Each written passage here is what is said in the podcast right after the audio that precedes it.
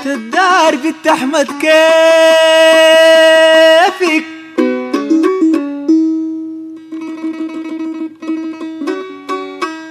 جاني جوابك. جاني جوابك. مفتوح شارع. آه مرحبتين. حبابكم تاني في الحلقة الثانية من رحاب حميد. ست الدار بنت أحمد في حلقة جديدة آه ومواصلة للجزء الثاني من ما بديناه قبال ثلاثة أسابيع وكل اللي حصل آه إنه بنعتذر تاني. من كل التأخير اللي حصل لأسباب خارجة تماما عن إرادتنا أنا وشهاب وبرح. ف شهاب مرحبتين. حبابك كيف أخبارك؟ طيب. طيب آه، إزيكم يا شباب؟ والمرة اللي فاتت إحنا كان قرينا القصيدة كلها آه، لما اعتذرنا وما اتسجلت آه، أنا بقترح إنه نقرأ الجزء الأول عشان الناس تخش في المود وبعد ذلك نواصل الشرح في الجزء الثاني. أو إذا داري ممكن نبدأ الجواب الثاني طوالي ما أعرف رأيكم شنو. آه واصل طوال يا شهاب اقرا لنا ال- ال- ال- الجزء الأول بعد إذن الشباب يعني. ونواصل منه لل- لل- للباقي يعني. عشان نقدر نربط الناس وتجي زي ما انت قلت تخش تكون في نفس المود ونواصل في ثرد وشرح الجزء الثاني والثالث. باسم الحاضر والمستقبل ست الدار بنت احمد تكتب. لك يا زين وتحامد شوقنا. أما بعد المبعوث اللي منك وصلت. وروح فكيت الطلب فوقنا باقي الدين يا زين خلصته قدر الفاضل مصروف راشد والتومات والجايات من جاي لا جاي. زي ما قلت لك قبال ده شهر اثنين حطهر راشد. شهر اثنين المدرسة تجز الله يبعد العارض تجينا. راشد حالف ما يتطهر إلا أبوه وعمي تطهر ولا يجيبوا النايين عشان الشوق بتسر وترقص قلت له نجيب المداحين طنطن نان أنا جاي من الحج وعارف راشد لما يطنطن كل الدنيا في تطنطن عايته بشر بس ربه يهون ربه يهون ربه يهون. ما حدثتك بالتومات. أول البارح بالنية رطن قال إن الخواجات بس انت حصلت لقيت لك جحفر زارد البيت بالخواجات يبقى 11 خواجيه ناس البلد كسروا عليهن صدوا يقلبوا في إيديهن عدمانين من ناس حكيم ولا خبيرا للمشروع. علماء آثار فضلت في آثار ما خموها جونا قبلكن عشان خلونا بلا حجار الله يصرف الخواجات. بين الجحفر والمحجوب والمحجوب والخواجات طقت حجي العمدة طفاها. باقي الناس الجات للفرجي قنبوا قيوا شبعوا لحوم والخواج يصور ساكت. صوروا بنت الجنفاوي طالعة تكسر في الويقود. شاف على الحلبة بضوعا برا إيده تدمدم وجار العود. والخواجل كل العود وكنا صور في الوبار يا أبو العمدة وقزخوا ستة خرفن وتيز انسلخوا ستة خرفن وتيز ما كفن ستة خرفن في فد يوم. المعدوم اشكال والوان. أي خدار في اليوم ده في كملا رف كمين دكان. فاطل سكر شوالين. يا سوق جات من وين؟ لولا اللعبة في التموين. والتموين أحزان ما كفن تحت الجدك عالم الله. إلا الجاه من الجيران وبعض الناس درشوا درجوا الكراميلي الناس في فيها ومار بيجيها وطار بيجيها مرة يدعن ومرة نديها عدها شان حدر طاقيته عشان خواج داه سيارة خير ودر يوميته. وشوك شدد له ذي جرارة الناس في الفيها شيخنا محمد قال حسوا وطه وكفكف وحازم نصه وحاج عثمان ينقندف وكان أول يوم في عمر الزاوية إنه تقيل دون آذان وإنه الناس ما صلوا جماعة. الناس في الفيها البيض غنموا القوى يوم ذاك ساب سقايته الخلة قرايته رفض الطاعة. بقى انكفرا وكل ساعة تخش صينية ورا صينية ورا صينية أول كفوا الخواجات. الترجام وناس غناء. ديش المجلس المشروع بعد العمدي صمد الساقي. عقب الطلبة وباقي الناس حتى الشفع والحروم ست خرفن وتيز ينصفن ست خرفن في فد يوم. شختها بختها بيت كلثوم تسكت تخبز طول اليوم. لا من حرقة الكفاي. جنبت المسكين تدعي الله يصرف الخواجات. الناس في فيها ومرة يدعن ومرة نديها موسى الفطقة مودر شبطوا ود مع يوق وبنالا غلطوا تقوى الجان ولا الإنسان أقوى الجان اقوى الإنسان وقاموا انشمطوا وقصة عكفة مع الخواجي. الخواجي يقوم عكفة يصفق يرقد يقعد عكفة يصفق طق طق طق يسكت يرطن عكفة يصفق طق طق طق. قام العمدي وشيه تغير حمر فيه عيونه طير. الخواجي مرق يتسير صفق عفق عكف العمدة تحير. وغاية الليل سقى يشول وغاية الليل سقى يشولك يسولك واطاط دي ست رشاها. ما في غنيمة ما غناها. ما في مديحة ما سواها. حمار صبح لحقوم ما طاها. دمع سب الأمريكان. جنس بدع. زولك ده يحير ينزع توب فوق توب ويغير. توب الفلهمة تلقيه يجرجر توب الدين شفاف وقصير. تقع الحرة. مراق متغرب عند الجد كانت ينقنق وقت الفارغ يشيل ويبعزق وكل الحل مدود ملاري. أي بشر يخدم صيدا. تلقى الله طول ليلة ساري حم الشارع من تبدأ من رصداق تلو فوق ده والمستشفى زيارتك زفة الإهمال بعوض وبعوضة تنقد رقد خرج خرج رقد خمسة حقن بنادول ودرب وباكر ترجع طب ما طب حمى غريبة. والأغرب وين؟ قامت ندوة قبل يومين وكان يزين رأي ناس الدين إنه غدر مكتوب ويصيب قلنا سمح نطر الله يا ختانا قريب قالوا كله زبيب بيض كبدة حليب قالوا كله التين وكله الزيتون رشوا الحشرات واشربوا عرديب وكل حسبوك باكر جلبوك جابوك من وين؟ من وين جابوك؟ شوف عيدنا التين شوف عيدنا التين شوفنا الزيتون كرتون كرتون زي طور سنين.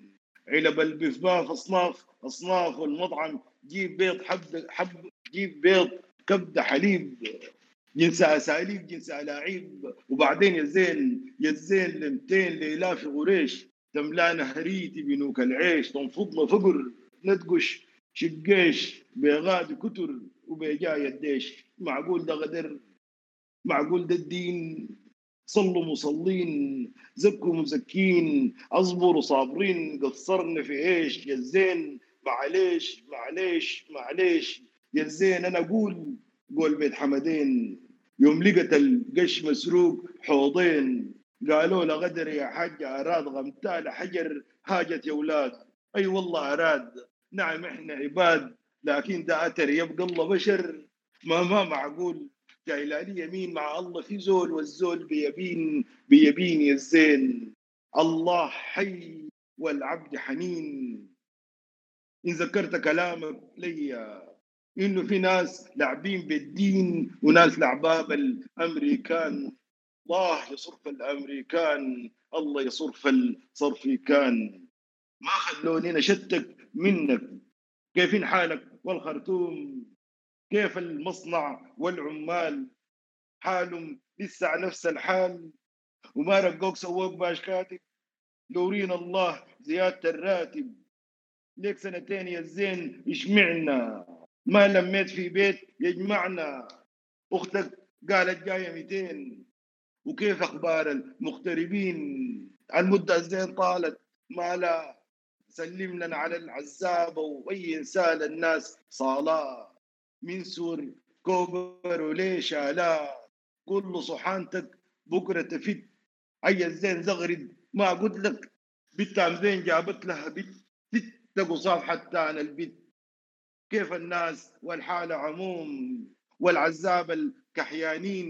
سيد البيت عن ما كشاكم. لسه تقعوا تقوموا براكم قلبي معاكم قلبي معاكم. ربي يخدر رعود ضرعاتكم بالي معاك يا الزين وتحامد.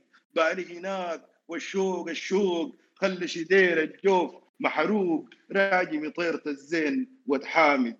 نحن نصاحا زي واطاتنا. نحن نصاح إلا القراص والتجار والحاصل البحصل كل صباح. شتلاتك قبضا. الحملان كبرا بالحيل. العظمين الروكن زرعا أوعك تشفق من تالانا ولا نبقى لك مشغوليه زيك واحد مستورين وما ناسين المسؤوليه المحجوب ينشد من خبرك شافع محسب من يومين. التومات طيبات وصاح إلا هو باش بالحيل الزين راشد كرر شهر اثنين كان ما جيت أنا ما بتطهر الله يبعد العارض تعال. كان فد دور يدوك يا تعال. كان بالخسم إن شاء الله تعال. وما تتوصى. وداعت الله وداعت الله.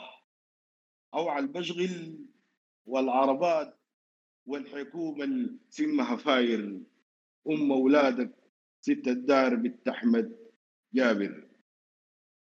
ده كان الجزء الأول اللي هي قلنا الدار آه بعد ذاك نشوف نمشي على الرد. قالوا آه قالوا آه الزين والحامد طيب أنا طبعا الفترة اللي فاتت جاتني آه، رسائل كثيرة من الناس و- وفيها زي وفيها كده. آه في ناس دائما بيتكلموا عن العلاقة بين الجوابات بتاعت عبد الرحمن الأبنودي بتاعت حراج القط وبين ست الدار إنه اللي اتكتبت أول يا تا وإنه هل في واحد شال من الثاني. اللي اتكتبت أول جوابات حراج القط آه لأنه هو كان آه لما الشغل في السد العالز افتكر آه بعد الحرب بتاعت النكسة بتاعت 67 آه يعني الناس حكاية السد العالي ده عشان يطلعوا بيها من من الجو اللي هم فيه. لبنودي بعد ذاك مشى. السد العالي زاروا شاف الناس هناك وقاعد يتونس معاهم وكده بعدين هو قام آه، استدعى شخصية بتاعت آه، حراج القطه اللي هو كان ولد معاهم في الحلة. يعني هي القصة ما حقيقيه مؤلفة يعني ما اخذ أمثلة الناس. وفاطمة اللي هو أحمد عبد الغفار دي الشخصية بتاعتها قال هو شايلة من أخته فاطمة يعني اللي هو ال- ال- الطريقة بتاعتها في الحب وكده. آه هل في علاقه نحن اذا جينا شفنا المواضيع أصلا بتاعت الشعر كلها بنلقاها متشابهه اللي هو الهجاء والغزل والفقر وال... يعني كل الظروف بتاعت ال... بتاعت الشعر يعني. آه حميد قد يكون هو سمع ال- القصيدة دي فوقت ما لو كان لكن أنا بفتكر إنه نفس القصيدة بيختلف. بعدين الثقافة بتاعت الجوابات كانت موجودة. يعني هسه لو زول كتب حاجة عن إيميلات ولا عن واتساب ولا عن كده فهو الناس كلها بتعمل كده يعني. فأنا ما بفتكر إنه آه هو استقى الفكرة بتاعت الجوابات من الأبنود يعني. لأنه هو يعني الاثنين عالجوا كل زول عالج الموضوع بطريقة مختلفة من الثاني أنا بس حاجة حبيت أقولها. ده طبعا برضه وجهة نظري أنا. الناس يعملوا دراسات في الحاجة دي أو إذا في ناس قريبين من حين يسالون من الحاجة دي ممكن في ناس هو قد يكون قد يطلع على بس يطلع عن الناس اللي كانوا متابعين كل ما يصدر من العالم اللي حولهم فيه طيب نيجي للجواب بتاع ست الدار آه، بتاع الزين. قال لها ست الدار بنت أحمد كيفك؟ جاني جوابك مفتوح شارع. جاني جوابك وأنا بتذكر في ناس راشد والتومات في الشتلات والحالة عموم ناس حلتنا تحت الفوق اللي هم الله وعيشت السوق جاني جوابك وأنا بتصور في المشروع عمايل جحفر ولما بكيت يا ست الدار أيوه بكيت أيوه بكيت يا ست الدار لما قريت علماء آثار. علماء إيه يا بنت الناس سواح إيه ما عندك راس كاميرا وهيصه وخواجات جحفر وعمدة وفراجات ست الدار تتوهدب إليه. يوم الناس تتوهدب إليه ودينا جماعة السي اي تعرف إيه السي اي طيب قلنا ال- الحاجة اللي بنلاحظ لها في الجوابات بتاعتهم آه إنه هم رغم إنه بيتكلموا عن يعني كل زول بيدي الثاني آه أخبار الحله وأخبار ظروف والحاصل عليه وشنو بيزعل من الثاني وكده. لكن همهم الاثنين في الوضع العام يعني كأنه الشأن العام بالنسبة لهم عنده أولوية على شأنه الخاص فعشان كده هو يعني هي اتكلمت وقالت له والله الله يصرف الأمريكان ما خلوني نشتك منك. بعد ما أدته أخبار الحلة وورته انهم عملوا شنو كده حتى من بعد ذاك جاء سألت منه. فكانه الأولويات بتاعتهم هم مهتمين بالبلد بحالة أكثر. هو برضه لما بدأ ما خش في طوال خش في الموضوع بتاع بتاع إنه أدته الأخبار بتاعت آه، إنه الحلة الحاصل فيها شنو. أو البلد الحاصل فيها شنو. ف شكرا والله يا أخي جوابك ده زي الشارع فيه كل الأخبار فيه كل الحاجات. وهيج زي ما بيقولوا عنده الذكرى بتاع راشد والتومات. آه، طبعا آه، صدام لسه ما وصل المرحلة دي يعني. آه، لأنه أصلا قاعد في المرحلة دي. أنا من هنا بحيي أخونا صدام اللي سافر مننا ونحن هنا فقدنا ركن يعني كبير جدا وزول كان لعمينا كل المحبه يعني.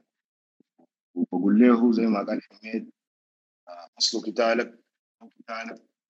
ما كنت كان حيكون الشتلات والحالة عموم ناس قلتنا تحت والفوق قال لهم الله السوق أداني إنه الناس وضعهم كيف. ناس شغالين رزق اليوم باليوم. يعني هسه كان قفلوا لكم الكورونا دي تاني في ناس هتجهجوا وجهه شديده جدا جدا اللي هو الناس اللي هم الله وعيش السوق ديل. قال لا جاني جوابك وأنا بتصور في المشروع عمايل جحفر الجلبطة المجلبطة جحفر في المشروع ومجلبطة في البلد. لكن الحاجة اللي بكته شنو؟ الحاجة اللي بكته عديل اللي هو ده يوري إنه الحاجة دي خطيرة جدا جدا واللي هو ده حاجة نحن حاصلة علينا. قال لا لما انت قلت لي علماء اثار نحن هسه ما دل بتاع المنظمات عارف السياسة دبلوماسيين ما بعرف شنو. وفي النهايه كلهم بتاع الاستخبارات بتاع دول ثانية بس السودان ده مليان استخبار يعني أكثر دولة فيها استخبارات من دول ثانية السودان ده من وجهة نظري يعني. فقال قال لا سوى يا- ما عندك راس. بعدين ما عندك راس ده لوم لو أنت العلاقة بيناتكم ما قوية شديد ما ما بتقول لها ما عندك راس دي في في جواب ولا ولا بتهاجمها في جواب لكن ده بيوريك إنه أصلا المساحة بيناتهم كبيرة جدا والمودة بيناتهم كبيرة جدا جدا والتعامل بينهم آه على مستوى عالي جدا لدرجة إنه هم ما بينمقوا الكلمات ويتحسسوها لأنه هم عارفين بيتكلموا في شنو. بعدين لأنه هم ناس بروفيشنال جدا في في العلاقة في علاقتهم بالشأن العام. قال لا سواحيه ما عندك راس كاميرا وهيصه وخواجات الشغلة دي دي, دي ما كتمه عديد قال لها جحفر, جحفر عمده وفراجات كل العناصر موجوده قال لها ست الدار تتوهد بليه تتوهد بليه يعني تتغشي تغشي يقول لك الحاجة دي وهدبتنا أو الزول ده وهدبنا يعني لقيت لقيت الدبقسي قال لها يا أخي جماعة ال CIA ده ده ده الاستخبارات يا زول عسار شنو ما في زول جايين عسار ولا اي حاجة الناس زين جايين عندهم شغل شغالين بيعملوا فيه تعرف شنو قال لها ال CIA الشغل ده قال لها كبير شديد قال لها أمريكان في كل مكان. ديل مالين الدنيا ملي. اصل الامريكان ديل لو مشيت بمطار تركيا ولا مطار قطر ولا كده ماشي على أمريكا. هم اللي بيفتشوك الأمريكان ذاتهم يعني هم وعديل بينادوا بيقول لك نحن ال FBI بيعمل لك تفتيش وبيعمل لك كده. يعني ال FBI ده مش قاعدة في بس في في أمريكا بس. ناس زي شغالين برا أمريكا ذاته. ديل مالين الدنيا ملي. ديل قالين الخلق قلي. باسم الدين والأمريكان أي عود مبدي ومختوم. أنا بفتكر ده واحدة من الحكم بتاعت إن- لأنه دائما لاحظوا أي مصيبة تحصل يا اما الناس يعني يا فيها أمريكان جايبينها يا يا فيها موضوع الدين جايطين به. أسمهم ده فرنسا والجوطه والمقاطعه والدول بتاع هاي ده موضوع الدين شغالين به. شعبي مسلم عاطفي جدا جدا. قلت لك ما عارفين وما قادرين يتفاهموا معاه وما قادرين يتصرفوا فبتحصل طوالي كلاشات وال- والدنيا بتقوم. يا إما تيجي تلقى هنا ده والله حاصلين لنا بالتسكين والوقود والتحرير والبنك الدولي والتطبيع والما بعرف شنو بتلقى وراها الأمريكان. ما في زول همه السودان. كل زول همه إنه يا اما انتخابات ويا اما كده. أما الناس اللي يحصل عليهم شنو ما ما ما, ما فارق نحن الناس زي المواردهم نحن نستفيد منها.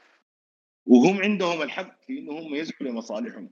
المشكلة ناسنا نحن يعني الهبوط الناعم وغيره اللي بينفتحوا للاجندات الخارجية عشان يحققوا مصالحهم هم الشخصية أو الحزبية أو القبلية أو جهالاتهم دارين يفرضوها نظرياتهم الاقتصادية أو غيرها دارين يفرضوها على الشعب السوداني. فديل أنا أنا ملومهم يعني دائما بالنسبة للدين والامريكان في يعوج مبدئ مختوم صوتنا هناك وهنا مكتوم وما في فرق في الوقت الراهن بين واشنطن والخرطوم. يعني هو في وقته ذاك بيفتكر إنه ال- ال- ال- ال- الرأسمالية والتسيطره بتاعت الامريكان بقت وسط حد بقى إنه ما في فرق بي- بين السودان وبين بين أمريكا.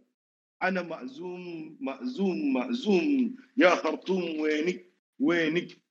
يا خرطوم شن شبوا قلبك وسلبك؟ حلبك زنجك بجتك نوبتك عربك.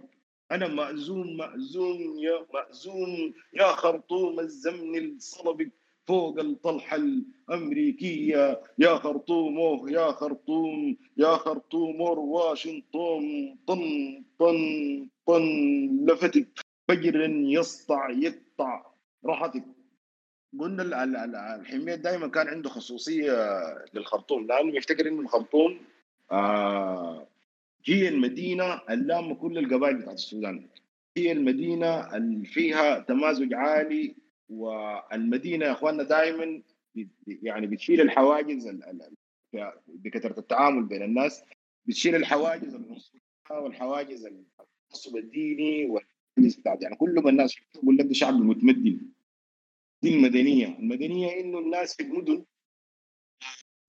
خلاص بتصل مرحلة إنه بتحكمك حقوق وواجبات بتكون آه، جارك بجاي ما فارق معاك إنه هو مسيحي ولا مسلم ما فارق معاك إنه هو من الشمال ولا من الشرق ولا من الجنوب ولا من الغرب. لأنه الناس في النهاية حيبقوا كل الناس صحاب كل الناس حيبقوا أهل. ال- ال- ال- المسائل اللي بتتم لما نحن نفصل الناس من بعض إنه والله دي القبيلة الفلانية ولا دي الناس الدينهم الحاجة الفلانية ولا كده. لكن المدن المدن يا إخواننا بتوحد الناس عشان كده حميد كان دائما بيراهن على الخرطوم فعشان كده هو بيتكلم مع الخرطوم إنه الخرطوم انت فيك حلب وفيك زنوج وفيك بيجا وفيك نوبه وفيك عرب الناس دي مشوا وين؟ منو السلبك الناس دي؟ منو السلبك الروح بتاعتك الوطنية؟ أنا مأزوم مأزوم مأزوم يا خرطوم الزمن الصلبك فوق الطلحة الأمريكية وقلنا يا إخواننا حميد بيرمز لل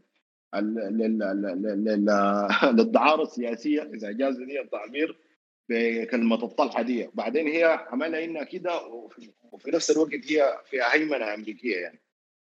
كويس؟ فكانه الخرطوم كلها اتصلبت على ال... على طلحة أمريكية. قال لها فجرا يسطع يقطع رحتك قلنا القطع الرحت كان هو يعني من العادات الموجودة زمان يعني حصل لها تحور كده بسيط. لكن هي دي موجودة من كوشا القديمه ومن آه، تاسيتي آه وهي كانت يعني دي كانت الاعلان بتاع بتاع الزواج يعني. فكأنه ال- ال- ال- ال- التوحد والدخول في علاقه قوية بيتم الرحت هو قال إنه العلاقة بين الخرطوم وبين الفجر بتاع الخلاص هو كأنه آه قطع رحت يعني. وده اللي حصل يعني الخرطوم آه عمل الثورة. إن كان الثورة بعد ذاك اتسرقت في الجهجهة لكن المهم في النهاية المدن يعني حتى نحن لما بدينا كان بنقول مدن السودان تنضبط وفي النهاية المدن هي اللي حتنتصر وهي اللي حتشيل الحواجز. قال لها ست الدار سمعاني كويس. مرتي وخيتي وأم الكل دار يوريها مكانتها عنده عشان هو قال كلام حار يتاكل فيها. كويس؟ ما هو في النهاية ما دار يتبلى يعني في النهاية. وصدام برضه أسمع الكلام ده أنت زول خاشي جديد في الحاجات دي. تتعلم الرقاد وزي ما قالوا أهلك العدروبات مرة كان قال لك أطلع الجبل ما تخلي الواطي يسخن يا صدام. قال لها ست الدار سمعاني كويس وراها مكانتها. قال لها مرتي وخيتي وأم الكل. يلا بعد ده داير يتكلم عن حاله هو داير يوري إنه هو قاعد وين. قال لها أنا بندهلك من شارع الله. الفوقي هجيري وتحتي بقول طيب الحالة بتاعته شنو؟ قال لها يا زول أنا قاعد هسه في الشارع عديل. زول ده قاعد مشرد عديل. قاعد وين؟ قاعد في الشارع. زول ده في حالة بتاع الثورة. ليه ما نكون يا إخواننا الحاصل شنو؟ قال لها كان مشكلة. قال لها الفوقي هجيري. الهجيره قلنا الشمس هجيره النهار. كلمة عربية فصحى. كويس؟ قال لها فوقي هجيره والتحتي بقل البقل نحن مرة شرحنا لكن أفتكر ما كان السكين البقل هو الظل اللي كانت فيه الشمس بعد ذاك برد يعني في ظل الضحى ده بكون أصلا هو كانت الوطن الليل. بعدين الشمس آه يعني جاه الظل الصباح لسه بكون بارد ظل الضحى الظل الثاني اللي هو في الحوش بيكون في حتة أو في أي حتة يعني بيكون في آه، حتة ضارباها الشمس بعد ذاك بيكون بيجيها الظل بتاع العصر. هو بيكون ظل لكن بيكون سخن فبسموه البقل. قال لها من شعر فوقها جيري وتحتي بقل. قال لها كده قبل ما أنا احكي لك أي حاجة اديني قال لها سمعيني قال لها ثبت كفتين كده. شنو؟ عشان تخش معي في الإحساس. قال لها ادينا أبو داود زي ما بقول الجماعه قال لها سبي معايا الشرد ورايلك والحرمونا شوية الظل. سبي الحاله العالة علينا. حتى أحكي لك بالتفصيل. قال لها بعد ما هو داش يوريك المغسل موجوده عند الراي ده القصة حكي هذه قال لها كده يا زول أديها شفتي أديها داوود بعدين نبدأ. قال لها حتى أحكي لك بالتفصيل. قال لها حصل الحاصل يا بنت أحمد جانا وفد في المصنع زاير وكان الوفد ده أمريكاني.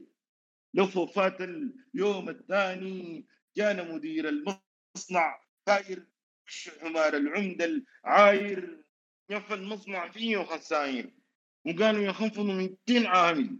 200 عامل في فض مرة. 200 عامل 200 عامل. يبغوا هوامل يبغوا هوامل. ما يهموش نحن من نصنع. فقراره في حاله. ورى إنه هو شغال في مصنع؟ وإنه هم في في المصنع ده قام جاهم وفد يوريك إنه هو ذاته هسه المزيد كويس؟ ال- الفترة ديك يا إخواننا كان في مصالح كثيره جات من من من روسيا. اتعملت مصنع كريمة للتعليب وما بعرف شنو. يعني في في مصانع جات وكان الناس بدوا يشتغلوا وبدأ الجو بتاع العمال وبتاع إنه هم يعني هم ناس منتجين وحاسين ان هم بيشتغلوا لبيوتهم وبيشتغلوا لوطنهم يعني باعتبار إنه نحن دولة منتجة. ونحن هسه 100 سنة.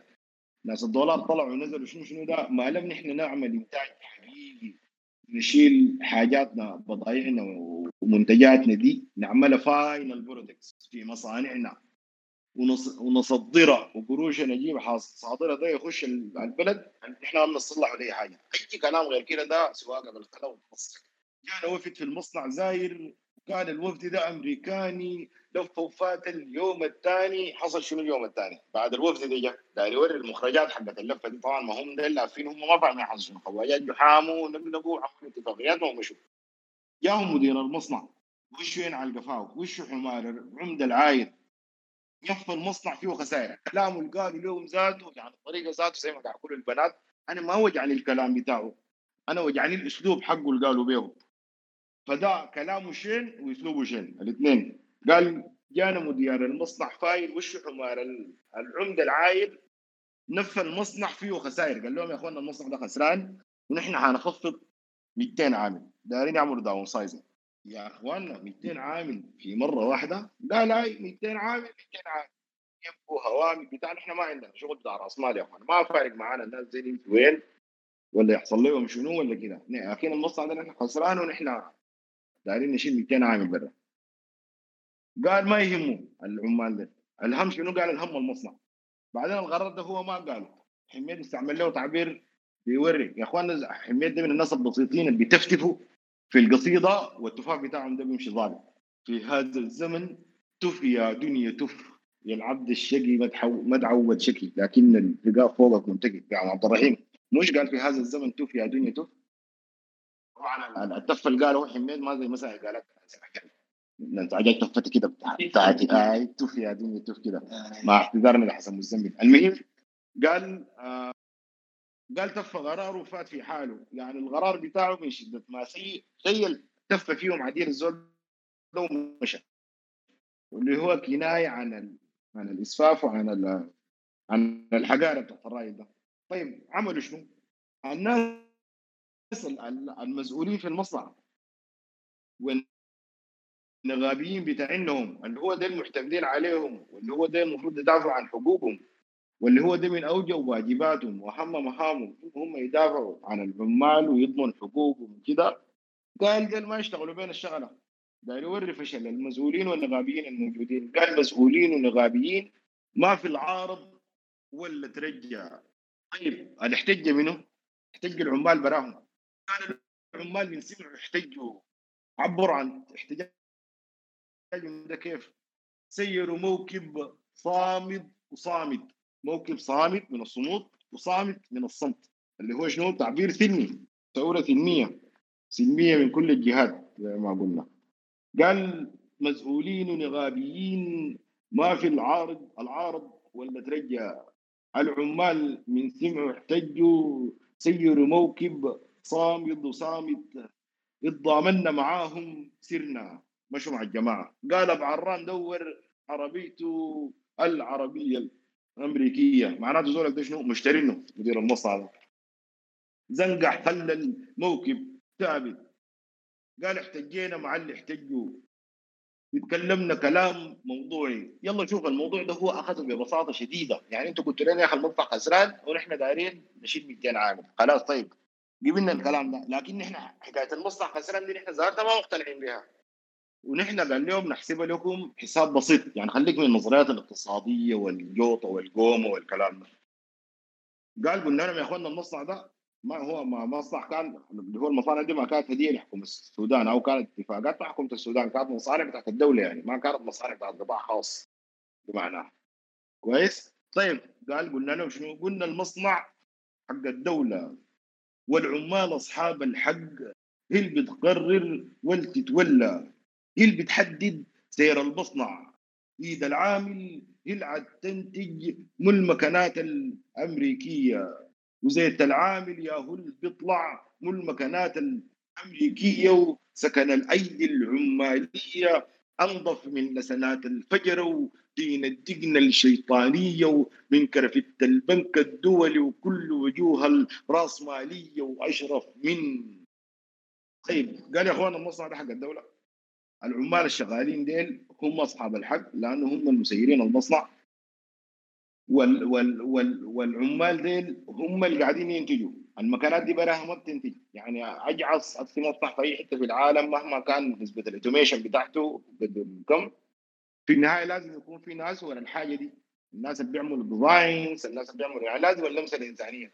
الناس اللي بيعملوا اللي بيعملوا البرمجة الناس اللي بيعملوا اللي بيسيروا المكانات اللي بيصينوا المكانات اللي بيشغلوها اللي بيحددوا النسب بتاعت الإنتاج اللي بيحددوا المواصفات اللي بيعملوا ال quality control يعني لازم أنت يكون عندك ناس فعالين عشان عشان عشان الإنتاج بتاعك ده يمشي. فقال يد العامل هي اللي بتنتج مو المكانات الأمريكية.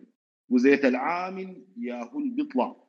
كانه يا إخواننا الناس دي جايين عشان هم يقوموا يجيبوا ده مع راسماليه دايرين يبيعوا مكاناتهم دايرين يبيعوا مصانعهم ودايرين هم في الحقيقة يغيروا الطريقة اللي شغالين بها اللي هو المصانع دي. كانت مع مع المعسكر الشيوعي أو الاشتراكي. هم كانوا دايرين يفكوا الحاجة دي. ودايرين يفرضوا نظرياتهم هم الاقتصادية في الوقت ذاك اللي هو دي كنا تبع الحرب الباردة كانت موجودة. بعدين بيتكلم عن إنه العمال ديل يا أخي لأنه دي كلهم ناس عندهم أجندات كان مدير المصنع كان ال... انت طالع لفوق يعني الناس اللي فوق له قال قال سكن الأيدي العمالية السكن ده اللي هو المقطع من الكربون بيسموه السكن اللي هو بيكون الوسخ الموجود في اليدين بتاعتهم. قال ده أنظف من شنو؟ أنظف من لسنات الفجر الناس اللي شغالين بيطلصوا بينظروا بيتكلموا. ودين الدقن الشيطانية. والناس البندقون اللي هو قلنا نحن أصلا هم صنعوهم من الامريكان دول عشان يوقفوا المد الاشتراكي في الوقت ذاك. ومن كرفته البنك الدولي. والبنك الدولي برضه هو تكريس لرأسمالية وعنده شروطه وعنده حاجاته عشان أنت تمشي عشان تكون تحت سيطرته عشان هو يديك ديون عشان هو يحقق أرباح لمصلحته. رغم إنه هو بيديك إنه والله يا أخي أنا داير مصلحته وكده لكن مصلحته هو اولا. وكل وجوه الرأسمالية. مش كده ده- دي بس دي مثال. أي شكل من أشكال الرأسمالية. وأشرف من من الثانية دي أنت تتم بركه عشان كده خلاها فاضي. فدي مفتوحة على الإطلاق كده. دي واحدة من الحياة الممتازة الموجوده من البلاغة بتاعت حميد. قال ذاك الحين المصنع هاج ثلاث بوليس الكجر جو عشان شنو؟ يقنعوا فضوا العالم بالكرباج والبومبان الأمريكاني. طيب الجماعة شنو؟ بلوهم. مش عادة الناس بيمرقوا؟ بيبلوهم طوالي اظن الدق والبومبان والحياة دي. الحياة دي من زمان لحد يوم الليلة. حتى بعد الثورة هو نفس الحياة بتحصل طيب بس هسه زادوا على أي موكب ولا أي بيقتلوا لهم نفر نفرين كده لازم يقتلوهم ما قتلوا ما بيرتاحوا. هل شرقت شمس اليوم الثاني كانوا وين؟ قال كنا 11 ونوباوية. متهميننا بالتحريض والتغريب وال والشيوعية. طيب قال مسكوهم لمهم برضه جاب المثال بتاع اللي هو الرمزية بتاعت إحنا كنا 11 ونوباوية. كويس؟ متهمينهم بشنو؟ إنه والله يا أخي إنهم حرموا. إنهم خربوا. يعني مع إنه هو قبل قال الموكب صامد وصامد. يعني ما ما ما عمل حاجة طيب. متهمينهم بالشيوعيه قال البوليس شيوعية وفاكر نفسه بيلبس فينا. لا ده يوريك إنه الجهل الموجود عند ناس ال- البوليس دي ذاتهم. والعجيب الجهل ده ليوم الليلة موجود.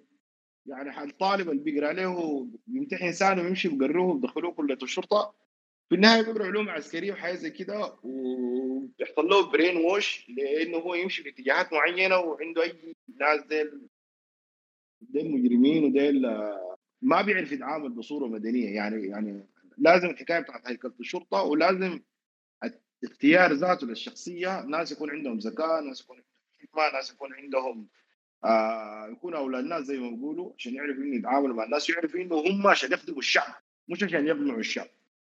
وإنه المتهم بريء حتى تثبت ادانته كل الحاجات دي. نحن هسه نحن البوليس هو في الحقيقة طوالي في مشاكل مع المواطن لأنه بيفتكر المواطن عدو له ودخل المواطن ذاته يفتكر انه البوليس عدو له مع إنه الم... ال- البوليس ده واحد من الأجهزة اللي هي حاجة أصيلة في الحكم المدني. يعني المفروض يكون في بوليس. الجيش والهناية ده أصلا ذاته ما مهماته طلع ساكت بس عشان يأكلوا يأكلوا بيه قروش ما في حاجة. الجيش ده أصلا ما محتاج له لكن الشرطة دي حاجة أساسية. هي بتنظم وهي بترتب وهي اللي بتفصل بين الناس وتحل مشاكل وتخدمهم لما يكون في مصيبة كبيرة في فيضان في كارثه حصلت في كده. هم اللي بيرتبوا الحاجات وينظموها لكن ده ما دوره الحاجة الثانية العساكر دول بتلقاهم إنه والله يا أخي زول كان حرامي كان بتاع مشاكل كان كده. ده, ده, هو ذاته بيمشي يخش بيبقى بوليس. عشان شنو؟ داير الطبنجة وداير البطاقة دي عشان يقدر يمشي أموره ويظبطها ويعملها. الأولاني عشان كده بيطلع بتاع كسرات بينفذ القانون زي ما يقولوا له عشان يرضي رؤسائه الفوق يدق الناس يكتلهم يعمل أي حاجة. شفنا دول البوليس ما بيتدخل التدخلات دي. البوليس بيقيف مع ال... مع الشعب لأنه هو منه فيه لأنه هو ذاته حاسب يحسس لكن هنا عندنا الحكاية معكوسه ده يوريك الجهل بتاع البوليس. البوليس ذاته شيوعي ده؟ يعني شنو ما عارفه؟ لأنه هو brainwashed. الشيوعي ده؟ زول عنده فكر معين عنده منهج معين يعني تختلف معاه وأنت تتفق معاه آه هو في النهاية مواطن من المواطنين عنده فهم. لا ده لا ما قالوا له كده. قال لا لا ديل شيوعيين وديل كفار وديل ملحدين ديل آه، دايرين يدمروا البلد و و و و و فهو لما العسكري يقول لها شيوعي الشيوعي دي بالنسبة له ده نبس شيوعي. لحد يوم الليلة عندنا الحاجة دي يعني. قال البوليس صاقع شيوعية وفاكر نفسه بنبس فينا. هيا بوليس أمك مسكينة. قال البوليس عم بدني شيوعي. التحقيق طلعني مدان. التحقيق طبعا تحقيق أو تحقيق الأمريكان اللي هو نحن يا إخواننا اليوم الليلة عندنا المشكلة بتاعت السياسة الموجودة في الإجراءات القانونية لأنه القوانين بتاعتنا قاعدة بصورة فضفاضة.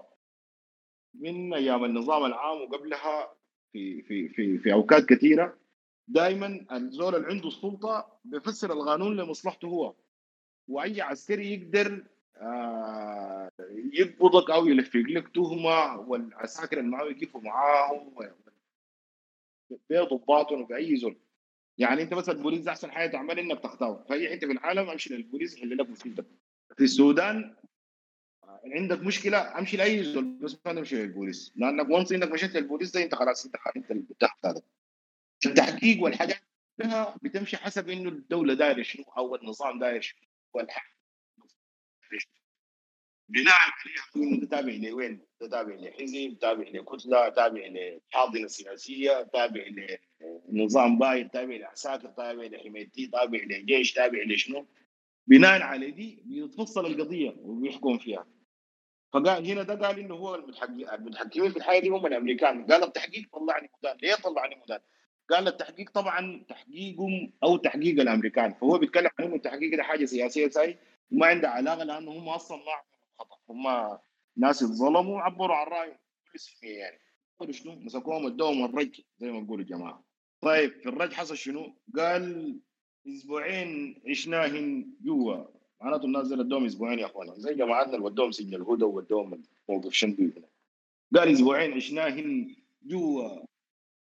طيب الليلة شنو الأسبوعين دول؟ قال أسبوعين زادنا قوه نحن شنو ناس؟ ناس بنركب راس. مش سجنتونا هاي ما ما ما بيسوون نحن ده بيزيدنا قوه قال لا ست الدار ما تشفقي خالص. ما ليه؟ ما هو هسه يا دوب كلمها قال لا يا إحنا والله كنا اخذنا لنا كنا في الرج لنا أسبوعين. تمام؟ وبعدين طبعا الوقت ذاك لا في فيسبوك ولا في كده ناس الحرية لفلان والحرية لزين. كويس؟ ما في الكلام ده. أسبوعين الزول ده مقفول؟ بعد طلع يا هو كتب جوابه ده. فقام داير يطمنها. قال لا ست الدار ما تشفقي خالص. ست الدار أنا يعني زين. ست الدار سمعان كويس. هم ما يخشى الغم. بيتنا وراشد والتومات وكل الناس الحال. شاهد. قال لا شفت الكلام اللي حصل ده كله؟ أنا بس كلمتك عشان تكوني عارفة. لكن عارفي إنه نحن دي قفلونا وقفلونا بغير وجه حق. وهم ما فاهمين ذاته شنو نحن. والأسبوعين اللي قفلونا فيهم ديل غير زادونا قوه ما عملوا لنا حاجة. عشان كده أصلا ما تشفق علي. أنا أسمع كويس الكلام ده قال لي. افهمي كويس. الكلام ده this is very serious نيجا كويس؟ قال لها ست الدار ما تشفقي خالص. ست الدار أنا يعني الزين ست الدار سامعاني كويس. أنا الزين ما في حاجة بتغيرني. طبعا في زول بيكون داير يقول لها الزين ولا ولا بنت؟ كل الهم ما يخشى الغم بيتنا وراشد والتومات يا دوب هو رجع لأنه الموضوع بتاع بعد شنو؟ ناس بيته وناس الحلة والحاجات دي. شوف جابهم في آخر الجواب. لأنه هو بالنسبة له عنده قضايا. هي البلد والأخبار اللي هي عدتها له. ووراها إنه ذاته الكتمة الحاصله عليهم. حتى بعد ذاك في آخر الجواب في آخر سطرين هو داير يزعل. من ناس بيته وناس حلته. قال لها بيتنا وراشد والتومات كل الناس حال شاهد. شوق وسلام. ملحوظة زي ما قبل هي ادته ملحوظة. قال لها ست الدار الشوق الواحد ليه حلتنا وليكم ليكم وللإشراق في عينيكم. وكل الناس الزول حامد. شوق وسلام. حامد. طيب هنا قال لها سلام ليكم للإشراق في عينيكم. وكل الناس الزول لأنه في ناس عندهم ناس ثاني برضه وناس برضه مبلولين ف يعني كانوا الحاجة دي ما بيت واحد. يعني ما بس بيت الزين ده هو الحاجة دي ولا الزين براو الكاتنه فيه. في ناس ثاني من من البلد أو في الوطن زي ما بيقولوا وبرضه مبلولين والسبورت بتاع الناس البيت بتاعهم ما بتاع بيوتهم يعني. عشان كده قال لها كل الناس الزول صامد شوق وسلام زين وتحامي. دي كانت الامضه بتاعته. تحت قال لها ردي سريع باليد زي ما قال صدام التامين معناته بعد خلاص الثاني الجواب ده زمان كان ممكن يترسل بالبسطة أو يترسل باليد. ترسل بالبسطة اللي هو إنك أنت تديه مكتب البريد تكتب فيه العنوان. وهم بيوصلوه دي مرات بيحصل لها هاكينج من ال من ال من ال من العساكر ومن القوات بتاعت الأمن في في الحقب المختلفة. اللي هو إنه الجواب ذاته بيجيبوه بيفتحوه بيقروه يشوفوا إنه ال- ال- ال- ال- ال- ال- الحاصل شنو. زي ما قالوا في واحد كان مرسل أنا ما متذكر أسامي. فقام قال كان عنده ساعة والساعة تاخرت ما جات. فقام رسل له رسالة. قال له يزعلونك عن الساعة. فناس ال- الأمن لما فتحوا الجواب لقوا الكلام ده مسكوا الرأي قبضوه. افتكروا إنه والله يا أخي ده توقيت بتاع انقلاب ولا زمان يعني. فهو بس بيزعل من الساعة بتاعته يعني. طيب قال لها ردي سريع باليد باليد. معناه باليد ده معناته شنو؟ معناته لو ما عندك زول تثق فيه تديه الجواب ده تجيبه لي ما ترسل لي بالمصطلح اليد ده يعني بعدين الشغل بقى شنو؟ كأنه هم انتقلوا لمرحلة ثانية في العمل السياسي. وبقوا مايلين للتأمين العالي في ال- في الشغل. عشان كده بقى إنه خلاص بعد ده يا داير الشغله دي بقت ما فاهم أيوه احمد حسابي وزي ما بيقولوا آه، كودي ليه الحاجات أو تتعاملي بالناس اللي إحنا بنثق فيهم. قال لا في دورين دورين الدور اللي بيقولوا الأسبوع. يعني في دورين قال لا أنا عندي بعد أسبوعين موعود بشغله لمت لمت كان ما لمت أنا جايكم وما ندمان. أسبوعين ده خلاص هم تشرد من المصنع ده. كانت له شغلة ثانية. مقدم ورقه رفع السي في شاف له زول المهم. عنده شغلة موعود بها. أسبوعين ما جات قال لي أنا بركب بجي طيب الجواب بتاع الزين ود حامد الجواب الأخير اللي هو كان من من ست الدار رد على الجواب آه، بتاعه ده. طيب قالت له بعد الحاصل أو هو قال بعد الحاصل واللي تحصل ست الدار بنت احمد تكتب. زين الزينب حالا زين. شفتوا كده يا إخواننا شنو؟ هي جو ديك وأنت قال لها ما عندك راس وبتاع هنا. ده كان السي كان شكله ليه رب السماء. ممكن تكون ما ردت عليه وترد عليه بحاجة صعبة.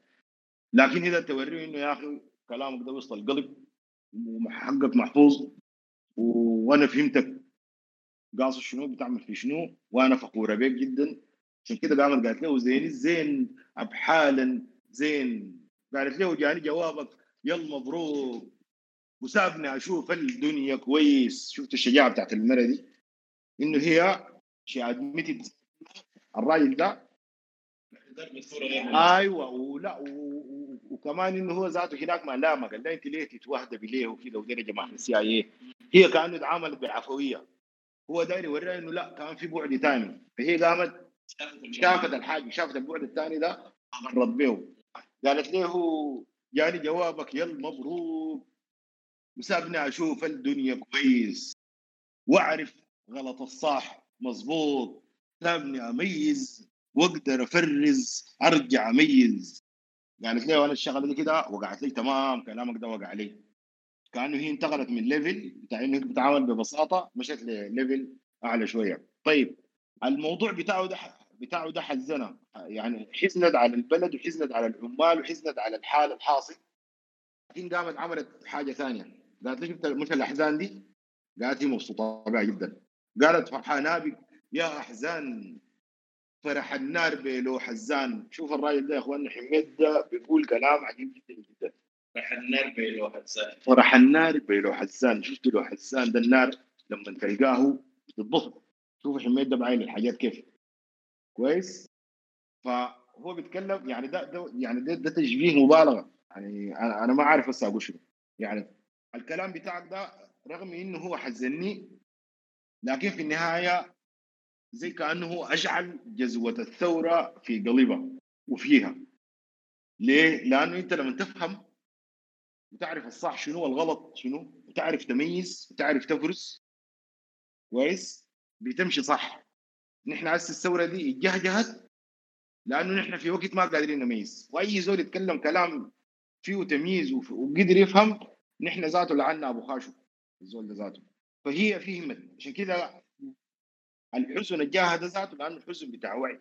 قالت لا فرحانة بك يا أحزان فرح النار بلو حزان ومبسوطة يا المبسوط أنا ذاتك أنت ذاتك مبسوط. بك أنت عارفان أنت مبسوط ليه؟ لأنه الزول لما يعرف إنه هو غلط وشنو بيقدر يمشي ويقدر يصلحه.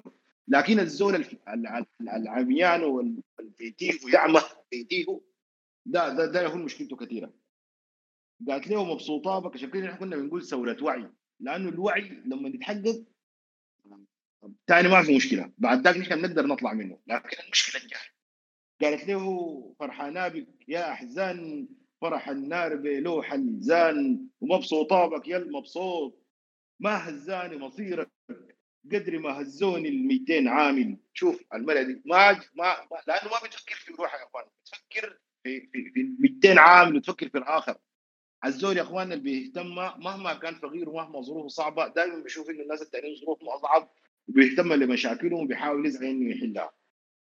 والزول اللي بيكون همه في نفسه والسلفش والأناني وال- القذر المتعفن والكذا بيكون هو داير يشوف مصلحته في أي حاجة. يعني هو بيبقى تاجر ازمات بيشوف الاوبورتونيتي في مشاكل الناس الثانيين زي ما قال صدام مصائب قوم عند قوم فوائد بذات كلمة أريد بها ما يعني ما ما ظريفة.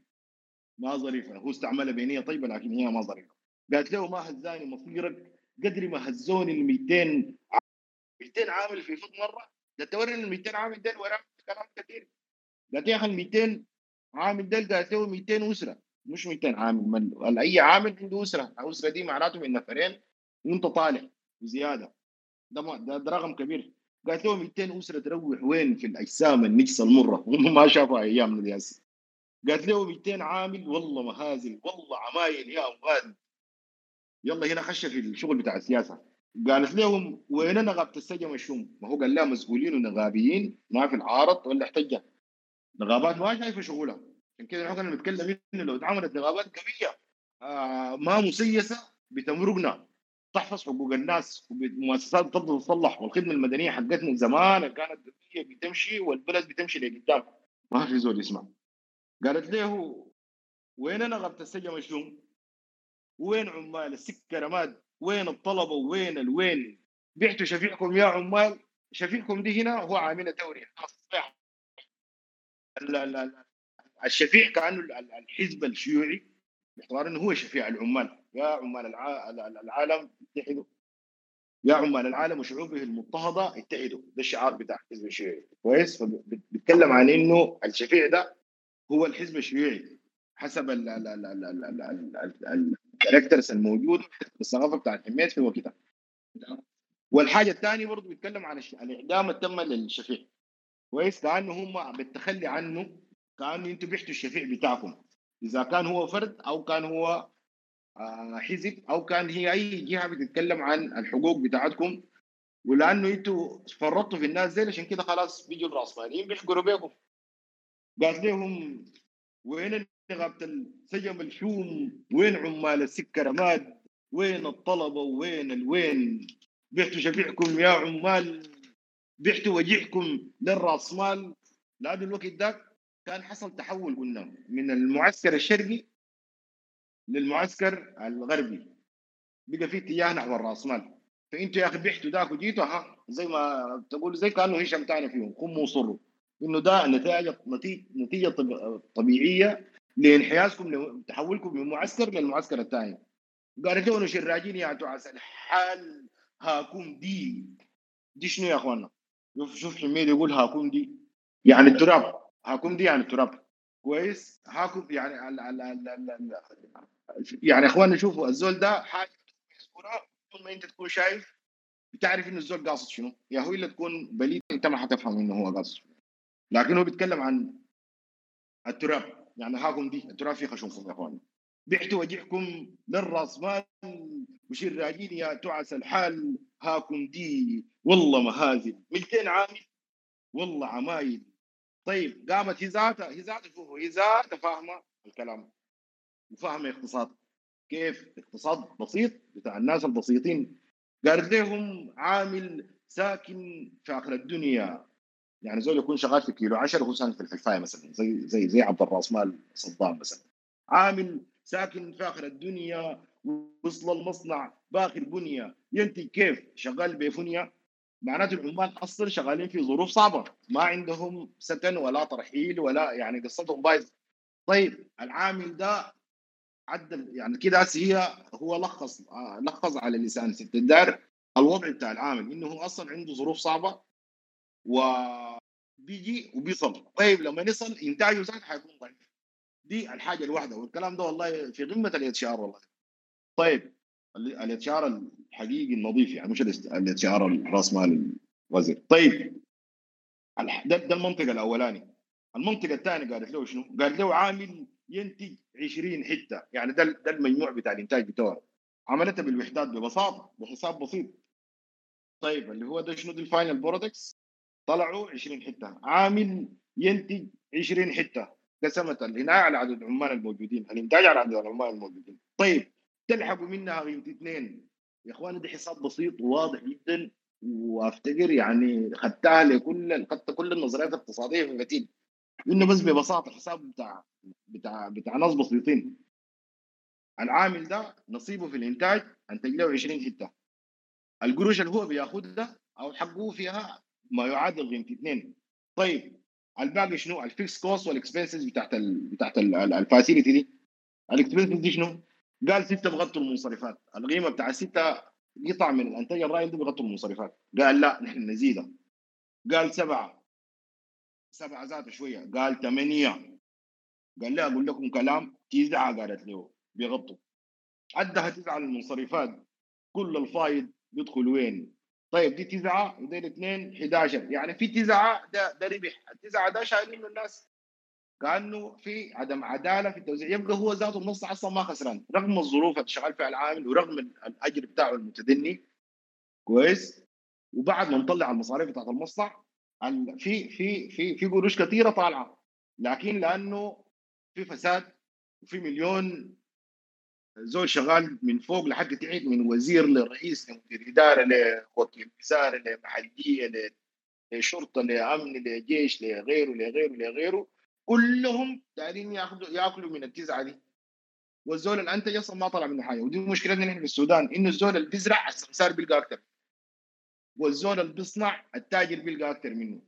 أي زول منتج يا اخواننا في البلد دي بيتكسر. يا إما هو يكون مغلوب على أمره يواصل إنتاجه.